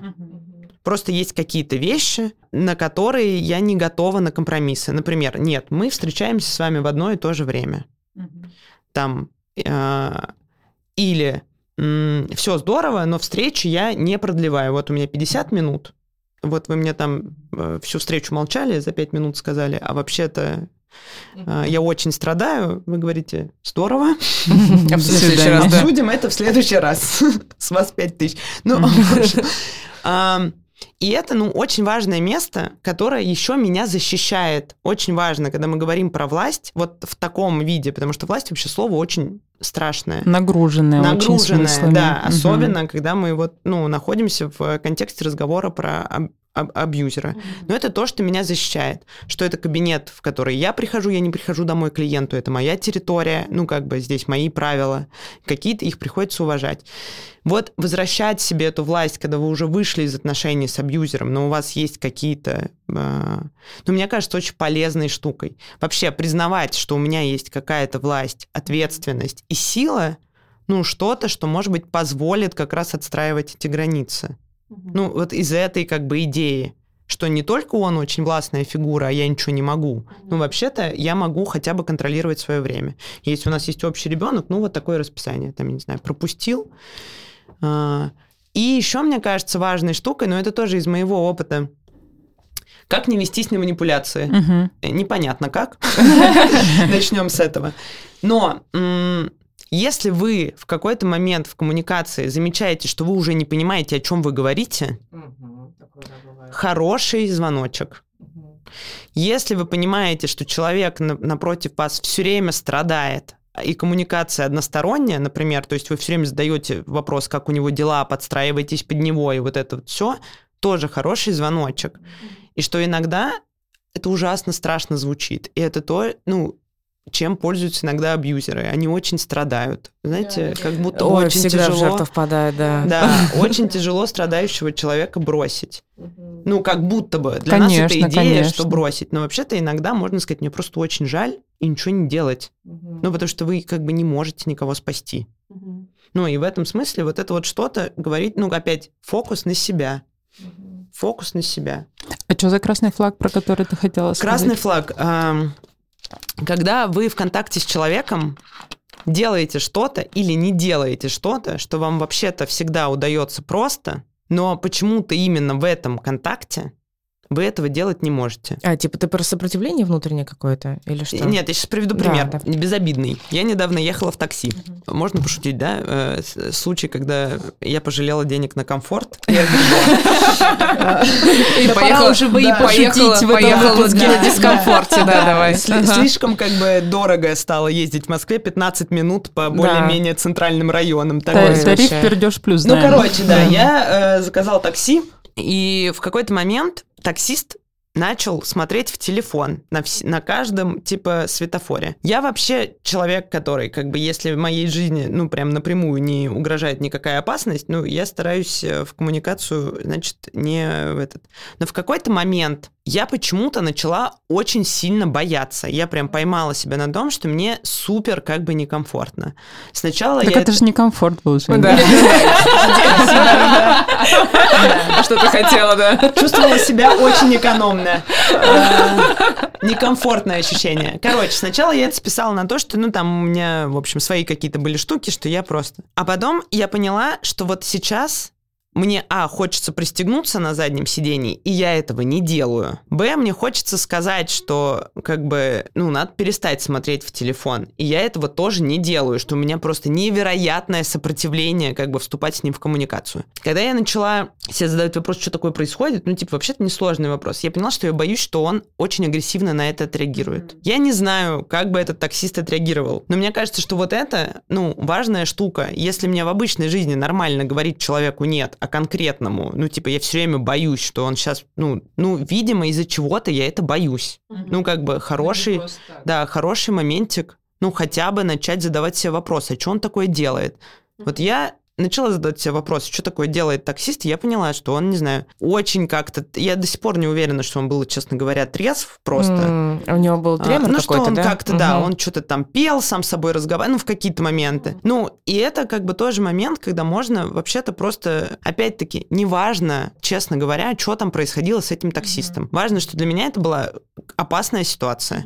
Можно разбираться потом, типа, нормальный он человек, ненормальный он человек, пьяный он, не пьяный. Сейчас, ну, типа, главная задача защитить себя. Я тогда приняла решение, что я не буду с ним разговаривать. Сейчас доеду, как бы, и уйду. Потому что, ну, мне казалось, что это поведение более безопасное. Это может быть ошибкой, но тем не менее. И это вот как бы тоже, мне кажется, про красный флаг, что если в контакте с одним конкретным человеком ваше поведение, ну, очень меняется, ну, наверное, стоит про это хотя бы подумать, что такое происходит. Кстати, не могу не вставить свои пять копеек про ремень безопасности на заднем сидении. Я, вообще обычно всегда пристегиваюсь. Я тоже, и мне кажется, тут независимо от того, с кем вообще кем ты ком- едешь, комфорт плюс бизнес, неважно вообще. Мне кажется, Я обычно всегда пристегиваюсь, в этот раз забыла и тоже поймала себя на мысли, что я боюсь пристегнуться, потому что я не хочу с ним коммуницировать. Ну, и как бы это... Это знаешь, как э, в Ереване, например, когда я приехала год назад, и там очень такая интересная культура вождения. Ну, то есть там ты, типа... Мой про- отец армянин до сих пор не пристегивается. Да, там вообще, ну, а, был прикол, короче, мне мой, э, приятель рассказал, что, типа, они ехали как раз из аэропорта в Армении, и, ну, он, типа, пристегнулся, он говорит, да зачем ты пристегиваешься, типа, вообще не надо. А Федя такой спрашивает, типа, а что делают армяне, когда попадают в аварии? Он такой, умирают. Нормально. Не, я помню, я в Тамбове в командировку выехала, э, тоже, ну, с поезда ехала на машине, села на заднее и ищу просто ремень. Его там не было, ну, как А бы я по тоже, дефолту. я тоже в Кабардино-Балкарии хотела пристегнуться Вот, на и я имя. такая, а где у вас ремень? Он такой, ты что, мне не доверяешь? Ну вот да, в Грузии, кстати, такая же история, как э, опять-таки шутит мой бывший молодой человек, который всегда, который приучил меня пристегиваться в такси на задних сиденьях, потому что я дочь дальнобойщика, который, как вы поняли, до сих пор, Да, да, ну как бы. И он сам всегда пристегивался. Он водит, Это очень важная штука. Если, типа, люди садятся к нему в машину, он хорошо водит, даже на заднее сиденье пристегиваются все. Ну, в смысле, Да, он да, как да. бы не... Но в Грузии он перестал пристегиваться, и на мой вопрос, типа, «А ты что тут местную культуру как-то пытаешься? Он говорит, ну, тут людям просто, видишь, чаще важнее чехлы, чем штука, в которую запихивается это, ну, Мгм. клепка. Поэтому там не везде возможно просто. Я не просто так вспомнила эту историю, я про вот это ощущение, потому что, ну, я, я села и тоже забыла пристегнуться, и потом я поняла, что, блин, зря я еду, я понимаю, что, типа, если я сейчас пристегнусь, возможно, будет еще хуже, потому что водитель начнет на меня, меня прессовать за это и как-то агрессивно среагирует. И я выраб- выработала правило, что надо успеть пристегнуться до того, как мы тронулись, что, типа, ничего личного. Это, да, это не связано с техникой вождения. Да, да, да, да, да. да, Но да. тут еще как бы тоже мне важно сказать про то, что я ни в коем случае не пытаюсь сказать, что если вам кажется, что водитель как бы не очень адекватный, не надо пристегиваться, чтобы его провоцировать, нет. Мы говорим бы про не- реакцию. Да, не в этом моя, да, опыт, не в да. этом моя мысль. Мысль в том, что, ну вот, когда мое поведение вдруг внезапно становится а, не, ну как бы не нетипичным для меня, то стоит, наверное, задать себе пару вопросов, типа, что Ну такое да, происходит. Вот для меня, например, тоже это было ощущение, когда я такая, я как будто бы себя подавляю. Ну, то есть, как будто бы я пытаюсь держать свои эмоции в какой-то момент, не проявиться. И для меня это тоже вот сигнал такой.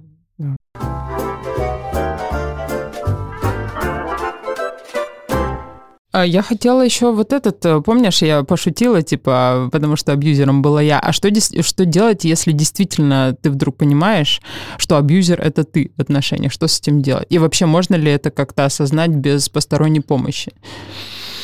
Ну, я не знаю, я никогда не осознавала себя абьюзером, но я точно осознавала себя человеком, который прямо сейчас делает что-то, что другому, ну, как бы кажется не ок. Ну, э, например, не знаю, и даже из хороших побуждений, когда ты начинаешь внезапно Мгм. кричать на человека, чтобы он уходил от абьюзера, я не знаю, или ты там сумасшедший, что ли. Ну, Ну, это ладно, пример да. в контексте. Мгм. А, или когда я правда начинаю кричать, или когда я не справляюсь со своим... Ну, если человеку хват... Ну, или, я не знаю, женщины, которые бьют детей, иногда, э, или это случается там один раз, но они могут пойти с этим в терапию. Мне кажется, что про это можно, ну, как бы просто говорить, осмыслять. Можно говорить про это с партнером, что я не знаю, как еще я могу донести свою мысль. Или, типа, ну, тут вот очень важно, если мы не говорим прям про какие-то из ряда вон выходящие ситуации. А к тебе не приходили клиенты с, таки, с такой темой? Типа, я понял, что я абьюзер. Ну, там, ну, человеку со мной плохо почему-то. Там, это может быть э, более такой аморфный запрос. Ну, человеку со мной плохо, не знаю, так не приходили. Ты такая, да мне тоже хуёво. Нет, ну ко мне точно приходили люди, которые очень боятся, что они станут абьюзерами. А что это за история? Ну, в смысле, за ситуация такая. Это женщины, дай-ка я угадаю. Нет. Нет? Нет? Нет, не А, обязательно. а боятся, в смысле, у них А, какие-то мысли? Они боятся некоторой своей агрессии. А, просто агрессия. А, Да. И, ну, в общем, они боятся причинить кому-то вред.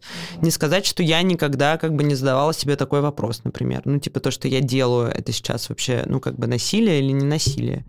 А, там, я не знаю, когда я Мне кажется, способность задать себе такой вопрос, это уже очень Да, хорошо. вот, хотел про это сказать, что, в общем, если есть возможность как бы задать себе этот вопрос, ну, и если есть возможность увидеть, как человек... э, Ну, знаете, я была в отношениях с человеком, у нас хорошие были отношения, но если я начинала немного повышать голос, а я довольно громко разговариваю, ну, в смысле, это как бы есть у меня Дефолт, такая, ага, да, дефолт. Но если я начинала злиться на него, ну, он просто отрубался. Ну, типа, человек просто впадал как бы в состояние вот такое. Он потом Мгм, не помнил, мгм. что я ему говорила. Очень тяжело было ссориться, Мгм. естественно. Ну, Вообще-то потому, что я же как бы еще пытаюсь поговорить. Ага, а он просто отключал Да, он просто отключался. А, Ну, понятно, что это, видимо, как бы там тоже связано с каким-то его опытом. Но Блин, если я вижу, что я что-то делаю, и человек просто как бы отключается, ну дальше я могу, не знаю, выйти из комнаты, попробовать успокоиться, перестать кричать. Ну, как бы в этом смысле, ну, когда мы говорим, это тоже очень важная штука, когда мы говорим про наши аффекты, у всех у нас есть темная сторона, назовем ее так. Ну, это моя ответственность, что с этим делать. Типа, не мой молодой человек должен Да, меня да, на место да. поставить. Там границу мне выставить. Мгм. А, Круто, если он это сделает, ну, потому что тут тоже важный момент, там, для кого-то ор нормально, для кого-то ненормально. Вот, я хотела тоже как раз сказать. Вот. Просто человек, может быть, если он тебе не сообщает, ну, он не впадает в состояние амебы, но, а, может быть, внутри переживает, но не сообщает тебе. Вот где твоя Ну вот ответственность? Это мы уже говорим как бы про какие-то более-менее взрослые... Как бы моя ответственность... э, Хороший вопрос, где моя ответственность? Ну, слушайте, понимаете, когда я начинаю... э, Ну, вот это тоже такая, как бы, про, про то, что часто говорят, что абьюзеры, как бы, не осознают то, что они делают. Но когда я, как бы, бью человека, во-первых, довольно сложно Но опять же, это, мы блядь, говорим, не осознать. Мы, мы говорим- нет, но мы сейчас, ты то же самое вначале говорил, Вот. вот физическое насилие это просто Да. осознать, а вот какие-то более тонкие материи. если я говорю человеку, э, не знаю, что ты без меня ничего не можешь, ну тоже довольно трудно, как будто бы решить, что я это делаю из хороших побуждений. Ну, не, а Можно себя оправдать, конечно, наверное. Мне просто, ну, у меня много молодых родителей, э, и часто я слышу, ну, просто не раз слышала эту историю, что они такие, вот я там ругаюсь на ребенка, и из меня просто изо рта вылетает там бабушка. Ну, в смысле, какие-то э, такие типичные фразы, которые очень, на самом деле, нехорошие с точки зрения воспитания детей, но они прям вот на подкорке существуют, и это просто, это как бы, это какое-то типичное поведение. Тут тоже, ну, это можно маркировать как абьюз, а можно, ну, как-то с этим еще тоже работать. И Вот а, понять, как не быть абьюзером а, в жизненных ситуациях. Есть ли такое? Блин, сложный вопрос. Давайте дайте мне минуту. Мне нужно тут точно как-то А мне разделить. кажется, за нас уже все придумали. Вот, например, есть э, прекрасный центр по работе с Да. э, насилием Анны Ревиной, э, насилию.нет. И, ну, они называют этих людей авторы насилия, и они прекрасно с ними работают. И еще центр «Не терпи», кстати. А, да, я не А, знала, кстати, про него. Да, я сейчас, можно Мгм. я ставлю? Я Конечно. почему говорю про сложный вопрос? Вот что нужно вот это вот разделить. Ну, то есть, а, если мы говорим про более-менее равные отношения, где мы периодически, отношения не матери и ребенка, это важно, они не равные. Мы говорим про двух взрослых людей, да, А, где периодически что-то такое происходит, например, что мне кажется, что я причиняю другому вред, какой-то невероятный. Во-первых, важный момент, когда бы в абьюзивных отношениях, условно, я думаю, что вы мне все скажете, у всех женщин есть эта идея, что они мучают своего абьюзера. У меня была, да. Но я отвечала уже агрессией на агрессию и уже начала его в ответ унижать. Я Вот. не И- пытаюсь... И, и, ну, я тоже испытывала некое чувство вины, но я понимала, что это просто ответ на его действия, и все. Я вот, это очень важно, что я пытаюсь сказать. Я не э, осуждаю это, ну, в смысле, это не из осуждения. Агрессия, вообще-то, это нормальная агрессия, это то, что нас защищает. Да-да-да, агрессия это не всегда со знаком Ну, минус. как бы, да, ну, вообще злиться, просто между испытывать злость и как бы запускать человеку стакан в голову, ну, проходит довольно большая часть вообще того, как можно с этим обходиться. А, Я не совсем это хотела сказать. Я хотела сказать, что то, как устроены часто а, вот отношения с э, абьюзером, он делает все для того, чтобы вы чувствовали себя агрессором в этой ситуации. А он, бедненький, уже Вот просто сучара. не знает, что делать.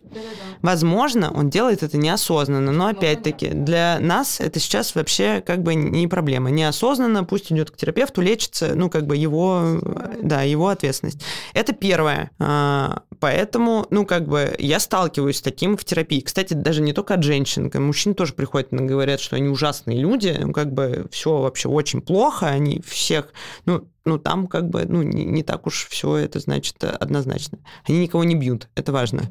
Ну и никого не газлайтят, ничего такого. Вот, поэтому, когда мы говорим про двух взрослых людей в более-менее равной ситуации, ну как бы здесь важно понимать, что на границе другого вообще-то довольно легко опираться. И чтобы в отношениях не было как бы чего-то, что можно назвать насилием, но это ответственность двоих Мгм, мгм. в этом смысле. Да, я, кстати... А, да, нет, да, не, да. не- не так. Давайте я переформулирую. Вот это вот опасное место. Что позволительно делать, что непозволительно делать э, в отношениях, но это вы договариваетесь, это ваше какое-то сотрудничество. Поэтому если на меня нельзя кричать, Ну, моя ответственность про это сказать. Mm, а, ну вот, да, вот. про, про и мы, кейс. да, ага. возвращаемся вот к тому, о чем я, как бы, собственно, и говорила. Но если никакие мои выстраивания границ, вообще ничего из того, что я говорю, не берется в расчет никогда, и оно проламливает, проламывается. Или если там ты не берешь в расчет, ну, если ты с другой стороны, Да, если тебе если- говорят постоянно. Ну вот видишь, если я не беру в расчет, мне сложно в этом месте представить, что я это могу заметить. Ну и как бы осознать, что я что-то... Ну, то есть вот одно, вот одно, одно дело сложное- ты типа намеренно не берешь их в Да, расчет, а а, когда ты другое дело... неосознанно, это очень сложно, да, Да, осознать. я вот. понимаю, да. Но когда бывают случаи типа того, что происходило в МИТУ, когда какая-то насильственная практика довольно долго считается нормой, ну, например, заняться сексом женщиной, которая сказала нет. Ну, как бы она довольно долго считалась, в общем-то, нормой. Ну, и когда вот ты сталкиваешься с тем, что появляется какой-то огромный разговор про то, что это не так, и ты понимаешь, что ты так делал, вот здесь ты можешь Вот, признать. да, ну, и тогда ты можешь истории. пойти в терапию, не знаю, можешь поговорить с друзьями, может быть, тебе достаточно того, чтобы, ну, не терапевта просто как бы удерживать. Ну, или когда ты вот замечаешь, что ты кому-то делаешь, не знаю, бьешь своего ребенка, кричишь на своего ребенка страшными словами своей бабушки, ну, ну, в терапию.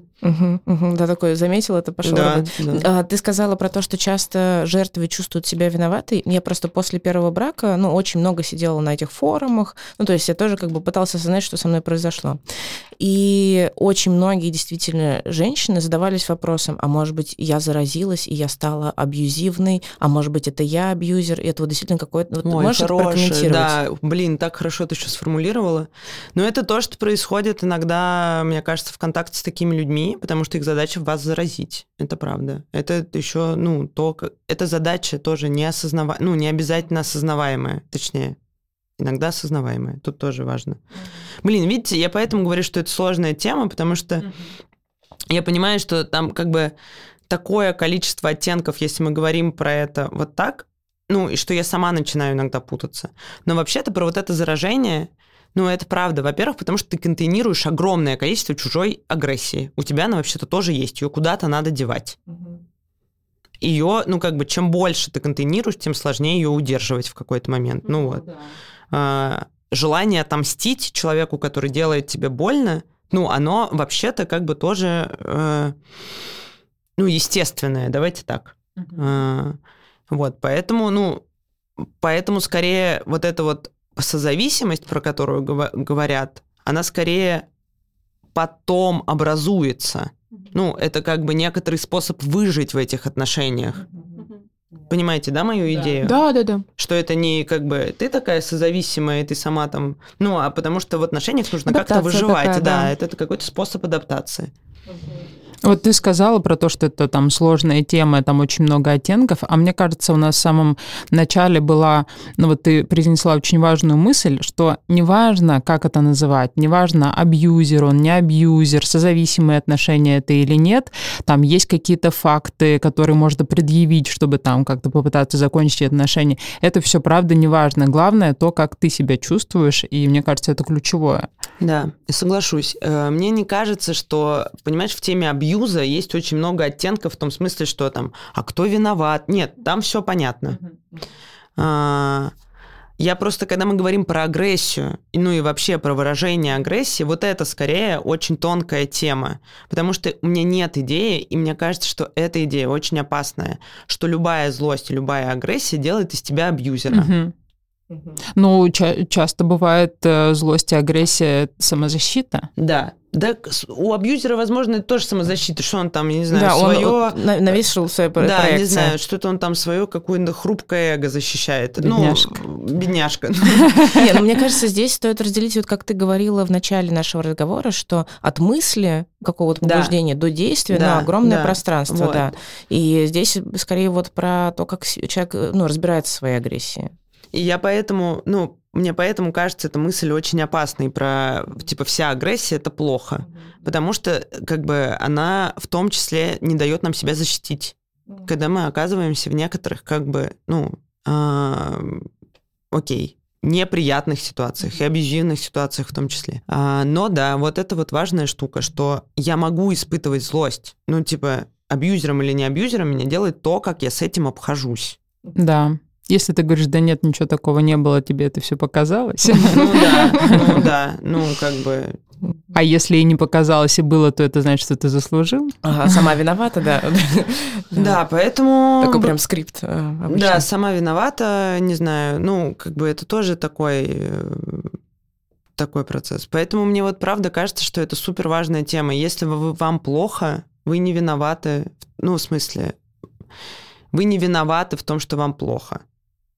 А, может быть, когда-нибудь потом в терапии, когда вы выйдете из отношений, ну, что-нибудь, вы там найдете что-то, что м- стоило бы, не знаю, проработать. Угу. Но если другой человек причиняет вам боль, ну, на мой взгляд, поливать вообще-то, делает он это намеренно. Он ли это делает, да? Или, ну... Да, осознанно угу. он это делает. Да. Типа, вот, это главное, что, ну, как бы, если тебе прилетел мяч в голову, честно говоря, совершенно без разницы. Тебе его запустили в голову, или он случайно тебе прилетел. Ну, как бы больно тебе одинаково. Это важная штука про признание ущерба, мне кажется. Мне очень сильно это откликается, потому что я ну, сейчас на фоне понимаю, сколько я энергии тратила на то, чтобы понять, проанализировать как-то поведение человека, найти этому название, найти какие-то, ну там... Диагноз какой-то поставить. Ну, не диагноз, я все-таки ну, я все-таки не врач, да? Ну да, ну как ну, это назвать? обозначить, да, да ситуацию, Да, а ведь в этом особо смысла-то и не было, потому что тут важнее фокус на себя сместить и уже разбираться с последствиями.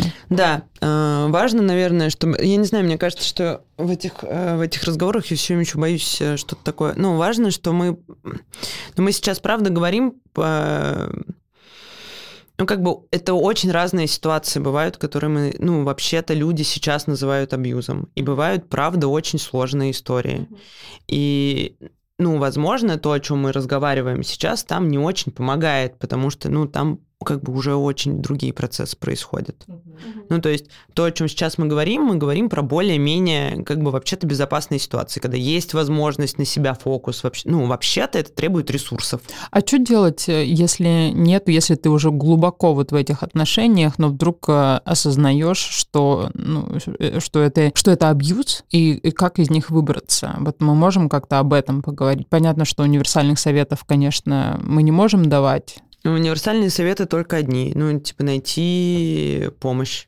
Любую. Ну, мне, кстати, это и помогло.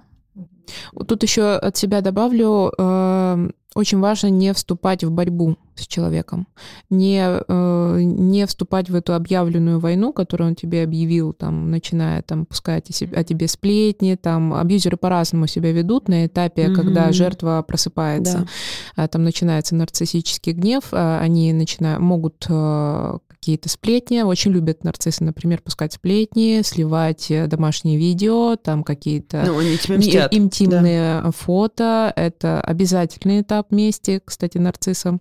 И тут очень важно не быть эм, отрезанным от своих друзей, от своих родственников. А, и очень важно не молчать, в принципе, о том, что происходит, и когда он тебя колет, или когда он что-то такое тебе делает, ты не, не даешь ему эмоцию какую-то, ну зачем ты так со мной поступаешь, ну что я ну тебе ну, да, сделала, это, неужели это... я заслужила ну, такое да, обращение, почему? Ага. Не нужно обращаться к его стыду, совести и э, доброте, потому что у них нет этого. Вот, у них только есть самосострадание к себе. А нужно просто говорить, что типа я все всегда про тебя рассказываю своим друзьям и твоим друзьям. И все все про тебя знают. И э, типа, и сейчас я пойду и все всем расскажу. И Но это бы, если ты в безопасной более-менее ситуации. более-менее безопасной ситуации, да, опять-таки, если ты не в зависимости финансовой, например, или там не живешь с этим человеком. не знаю, или он тебя может ножом пырнуть за да, эти слова. Да, да, да, это правда. Тут как бы, ну да, тут важно очень это понимать, но э, просто не в, и не вступать ни в какую войну, и просто блокировать и уходить молча. Вот это все. очень крутая, кстати, штука, и это, ну, возможно, вот в какой-то степени я на самом деле хуже гораздо сформулировала, чем ты. Это про вот это, не, ну, как бы не вестись на это. Вообще-то это манипуляция, это попытка сохранить отношения в каком-то виде. Ну, такая. Ну и вот здесь вот это правда очень важно, найти себе поддержку, не вступать в эту борьбу, потому что она тебя будет разрушать в том числе, и потому что опять-таки перестает быть понятно в какой-то момент, кто прав, кто типа, виноват, кто прав, кто виноват, да, что да, происходит, зачем вот это, эта война, вообще, да, типа за что мы воюем, а, это какая-то очень, ну важная история вот про этот фокус на себя, но Ну вот, на самом деле, вот здесь вот была моя тревога, почему мне вообще про это тревожно говорить. Вот как раз к вопросу, типа, что делать. Потому что, ну, во-первых, я не очень эксперт. Давайте так. А, ну и опять-таки, а, как бы, когда мы говорим про какой-нибудь твиттер и шутки про абьюз, это одно, когда, ну, как бы, реальные абьюзивные отношения обычно, ну, это ну, про это тяжело шутить. Ну, даже попробовать, честно Я вообще могу шутить на эту тему. Вот, ну, ты про свой опыт можешь шутить. Да, это немножко другое. Я имею в виду, что, а, ну, это правда, типа, тяжелая, история, это правда насилие, это не как бы мне булочку не купили или кольцо Кортье, нет, это правда, ну как бы насилие, это правда довольно часто жертва, находящаяся в ситуации невозможности вообще получения э, помощи. Есть истории про, не знаю, мужчин, которые психологов находили, к которым ходили женщины и начинали разговаривать, ну как бы или угрожать, что-нибудь такое. Ну то есть это возможно. Сильно, ну... Очень разные сценарии да. бывают, правда. Нарциссический гнев, про который ты говоришь, угу. ну, это тоже само по себе довольно... Это страшная штука, правда. С этим лучше не играть. Да, страшная, в общем, довольно история. И ладно, там еще нарциссы, вообще-то еще психопаты встречаются, там вообще как бы... Вот, поэтому я бы обращалась к специалистам, если есть такая возможность, я имею в виду э, центры, которые этим занимаются. А, если у вас там не какой-то злокачественный психопат, который готов а, типа над собой работать, это не значит, что это тоже будет как-то очень простая работа, и он пойдет и исправится, и вообще терапия ему поможет. Но есть вот центры, Да, которые... Горбатого только могилу исправить нужно. Да, нет, да, вот ты говорила про насилие нет. А вы точно психотерапевт? Пять тысяч.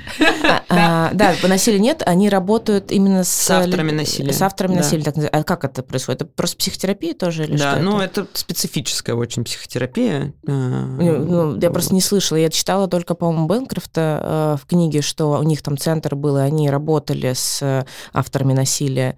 А, но больше я нигде не слышала про это. И причем сам автор тоже пишет, ну, я признаю, что это неэффективно. Но это не факт, что эффективно, mm. это правда. Там ну, должен есть... быть, мне кажется, супер высокий уровень осознанности и очень большое желание что-то поменять у самого человека. Ну, некоторая мотивация, осознание того, что он совершает насилие. Это тоже как бы, ну, видишь, вопрос. Ну, как бы э, измотанная совершенно там мать, которая э, ударила своего ребенка, у которой там тоже какой-то травматический опыт, вообще тоже считается автором насилия в данном конкретном случае. Ну, и она, когда идет там, не знаю, в терапию, ужаснувшись тому, что она сделала, ну, это как бы один случай. А когда туда идет человек, который как бы, ну, получает удовольствие от того, что происходит, ну, например, или... Или ну, не осознает и не может даже понять, что происходит. Ну, да, потому что его жена отправила. Мне ну, кажется, это самое тяжелое признать, что ты, ну, чудовище, да, потому что... Ну, на самом деле, такие люди идут в терапию только когда э, с запросом депрессии, насколько знаю. А, то, что им плохо, они же, ну, да. и свои очень Такое плохие тоже. эмоции исп- испытывают. Они не идут с тем запросом «я абьюзер, мудак и чудовище, и мучаю, садирую людей, которые слабее меня и от меня зависят». Они с таким запросом не идут в основном. Конечно. Я читала же, что об идти, то он же... Они идут с тем запросом «мне плохо». Не, ну, мне ну плохо, поплачь, у меня депрессия, мне плохо. Ну, я согласна. И поэтому это тоже, знаете, такой момент очень, э, ну, как бы, очень трудный, потому что, ну вот приходит, например, э, такой клиент да. к терапевту, не знаю, не очень опытному, или к терапевту, который э, работает вообще-то условно э, со здоровыми людьми. Ну вот там с запросами про качество жизни и вот это да, все. Да, да, да, да. Приходит такой котик и говорит, не очень плохо. Ну, ему же правда плохо. Да, да. Ну, а я, я говорю, терапевт, ну поплачь тут не, еще.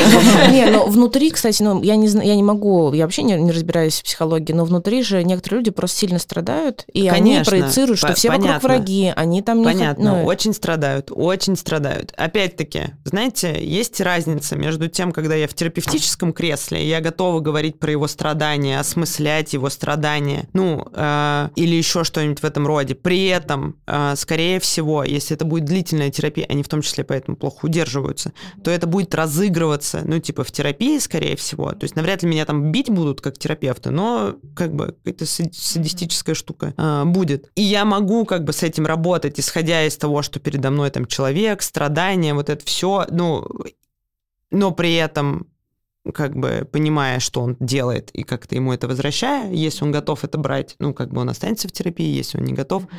Но тут тоже важно, это как бы вот работа, за которую я бы, например, сейчас не взялась бы. Просто в силу, как бы, ну, ограничений своих компетенций. Это тяжелая работа, я с большим восхищением смотрю на людей, которые, ну, как бы готовы с этим работать. А, вот, но когда я не в кресле терапевта, ну, я вообще-то не обязана как бы думать про страдания каждого на свете человека, особенно если он как бы бьет меня по голове. У меня, кстати, один мой знакомый, когда я в Инстаграме э, выложила истории, как раз э, Вандердин опубликовал э, материал про то, как партнеры э, что-то формировали комплексы у своих, ну, чаще всего а, парни угу. в сторону да, девушек. Угу. И э, я опубликовала опрос, типа, а сталкивались ли вы вот э, в своем опыте с таким? И мне просто какие-то ужасные истории прислали там, ну, в моем опыте было такое, что у меня там какие-то ненакачанные икры, ну, какой-то бред вообще. Просто девчонок чмырили за то, что у них карие глаза, за то, что, ну, я не знаю, какой-то бред вообще полный, и этих историй было много. И я говорю, вот, бля, ну, там вот эту начала тему развивать там этого эмоционального насилия, абьюза, и один мой знакомый э, спросил, типа, зачем я это делаю? Ну, э, я говорю, потому что мне это важно, об этом говорить важно. Mm-hmm. И, типа, э, он говорит, а ты не хотела бы э, еще и транслировать что-то для абьюзеров, про то, что, типа, как это перестать быть абьюзером. Ну, типа, в, ну, в плане вот этой какой-то просветительской деятельности, я не знаю, может быть, он во мне мать Терезу увидел. Я сначала отшутилась, типа, за деньги, да, а потом по-серьезному, ну, говорю, когда я буду сидеть в кресле психотерапевта, и ко мне вдруг придет такой клиент, то возможно. Но вообще-то, говорю, у меня нет никакого сочувствия к абьюзерам, если честно, я не обязана вообще с ними но, но, как-то... Ну, слушайте, это тоже, это очень сложная для меня мысль, на самом деле, и это мысль, э, которая, ну, в смысле, это часть моей личности, которая э, заставляет меня оказываться там в неудовлетворительных отношениях. Что, ну, вообще-то не сочувствием единым. Ну, вообще-то, если передо мной сидит человек, который, ну, как бы прямо сейчас делает мне больно, даже в кабинете терапевта, ну, в смысле, что-то он такое делает. Ну, вообще-то я могу испытывать разные чувства и работать из разных чувств. Нифига, это не... Я ну, чтобы он не навредил другим людям, например. Вот. Да даже не, ну, mm-hmm. как бы это тоже, это важно, но я имею в виду, если я нахожусь прямо сейчас, не обязательно в кресле терапевта, опять-таки в контакте с моим любимым, например, человеком, прекрасным, который все хорошо делает, но вот сейчас он делает мне больно, я не обязана ему в этот момент прямо сочувствовать. Ну да, да. Да, да, да. Я да, могу да, сказать, да. чувак, Конечно. слушай, тут что-то с тобой происходит такое, вон номер терапевта, у тебя есть друзья, не знаю, ну как бы не я все, тут... что происходит с человеком, я обязана обрабатывать. Конечно. Это странная идея про женскую как бы некоторую миссию, про вечное сочувствие. Эмоциональное обслуживание Да, контейнеры, вот это все. Но это тоже как бы очень важная история что передо мной взрослый человек, и свои аффекты он как бы э, может обрабатывать сам. Я тоже самое написала этому чуваку, говорю, вообще-то это ответственность каждого человека, если ты вдруг осознаешь, что ты что-то такое делаешь, ну, блядь, сделай с этим что-то, иди к психотерапевту хотя бы. Я хотела э, просто еще, ну, как бы, ну, мы так говорим, и мне кажется, происходит какая-то стигматизация сильная, потому что есть же поведение, просто паттерны в культуре, э, которые стигматизи... ну, стигматизируются как абьюзивные, при этом человек не является садистом, например. Угу, ну, то есть да, там в отношениях правда. я тоже вспоминаю, когда там разговаривала, ну, там у меня были хорошие отношения, когда я разговаривала, говорю, мне это не нравится, ну, как бы мы угу. уже там ну, договаривались. И ну, становилось понятно, что там в семье у человека принято вот так общаться угу. или там так э, какую-то свою там реализовывать потребность.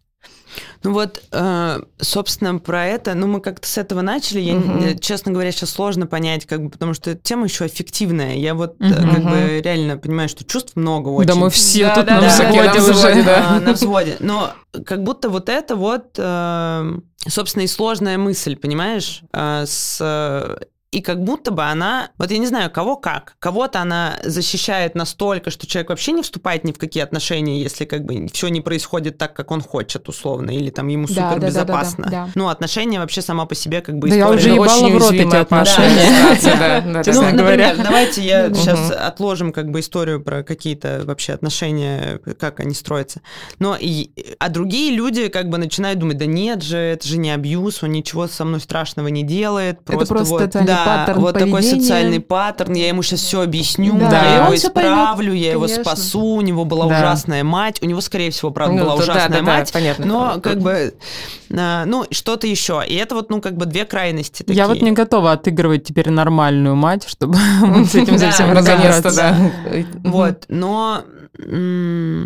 Ну да, короче, ты говоришь, это континуум. Ну да, это некоторый континуум, но как бы еще раз, если вы переживаете как бы отношения, которые для вас переживаются как насильственные, вы боитесь постоянно, ну, как бы всегда боитесь.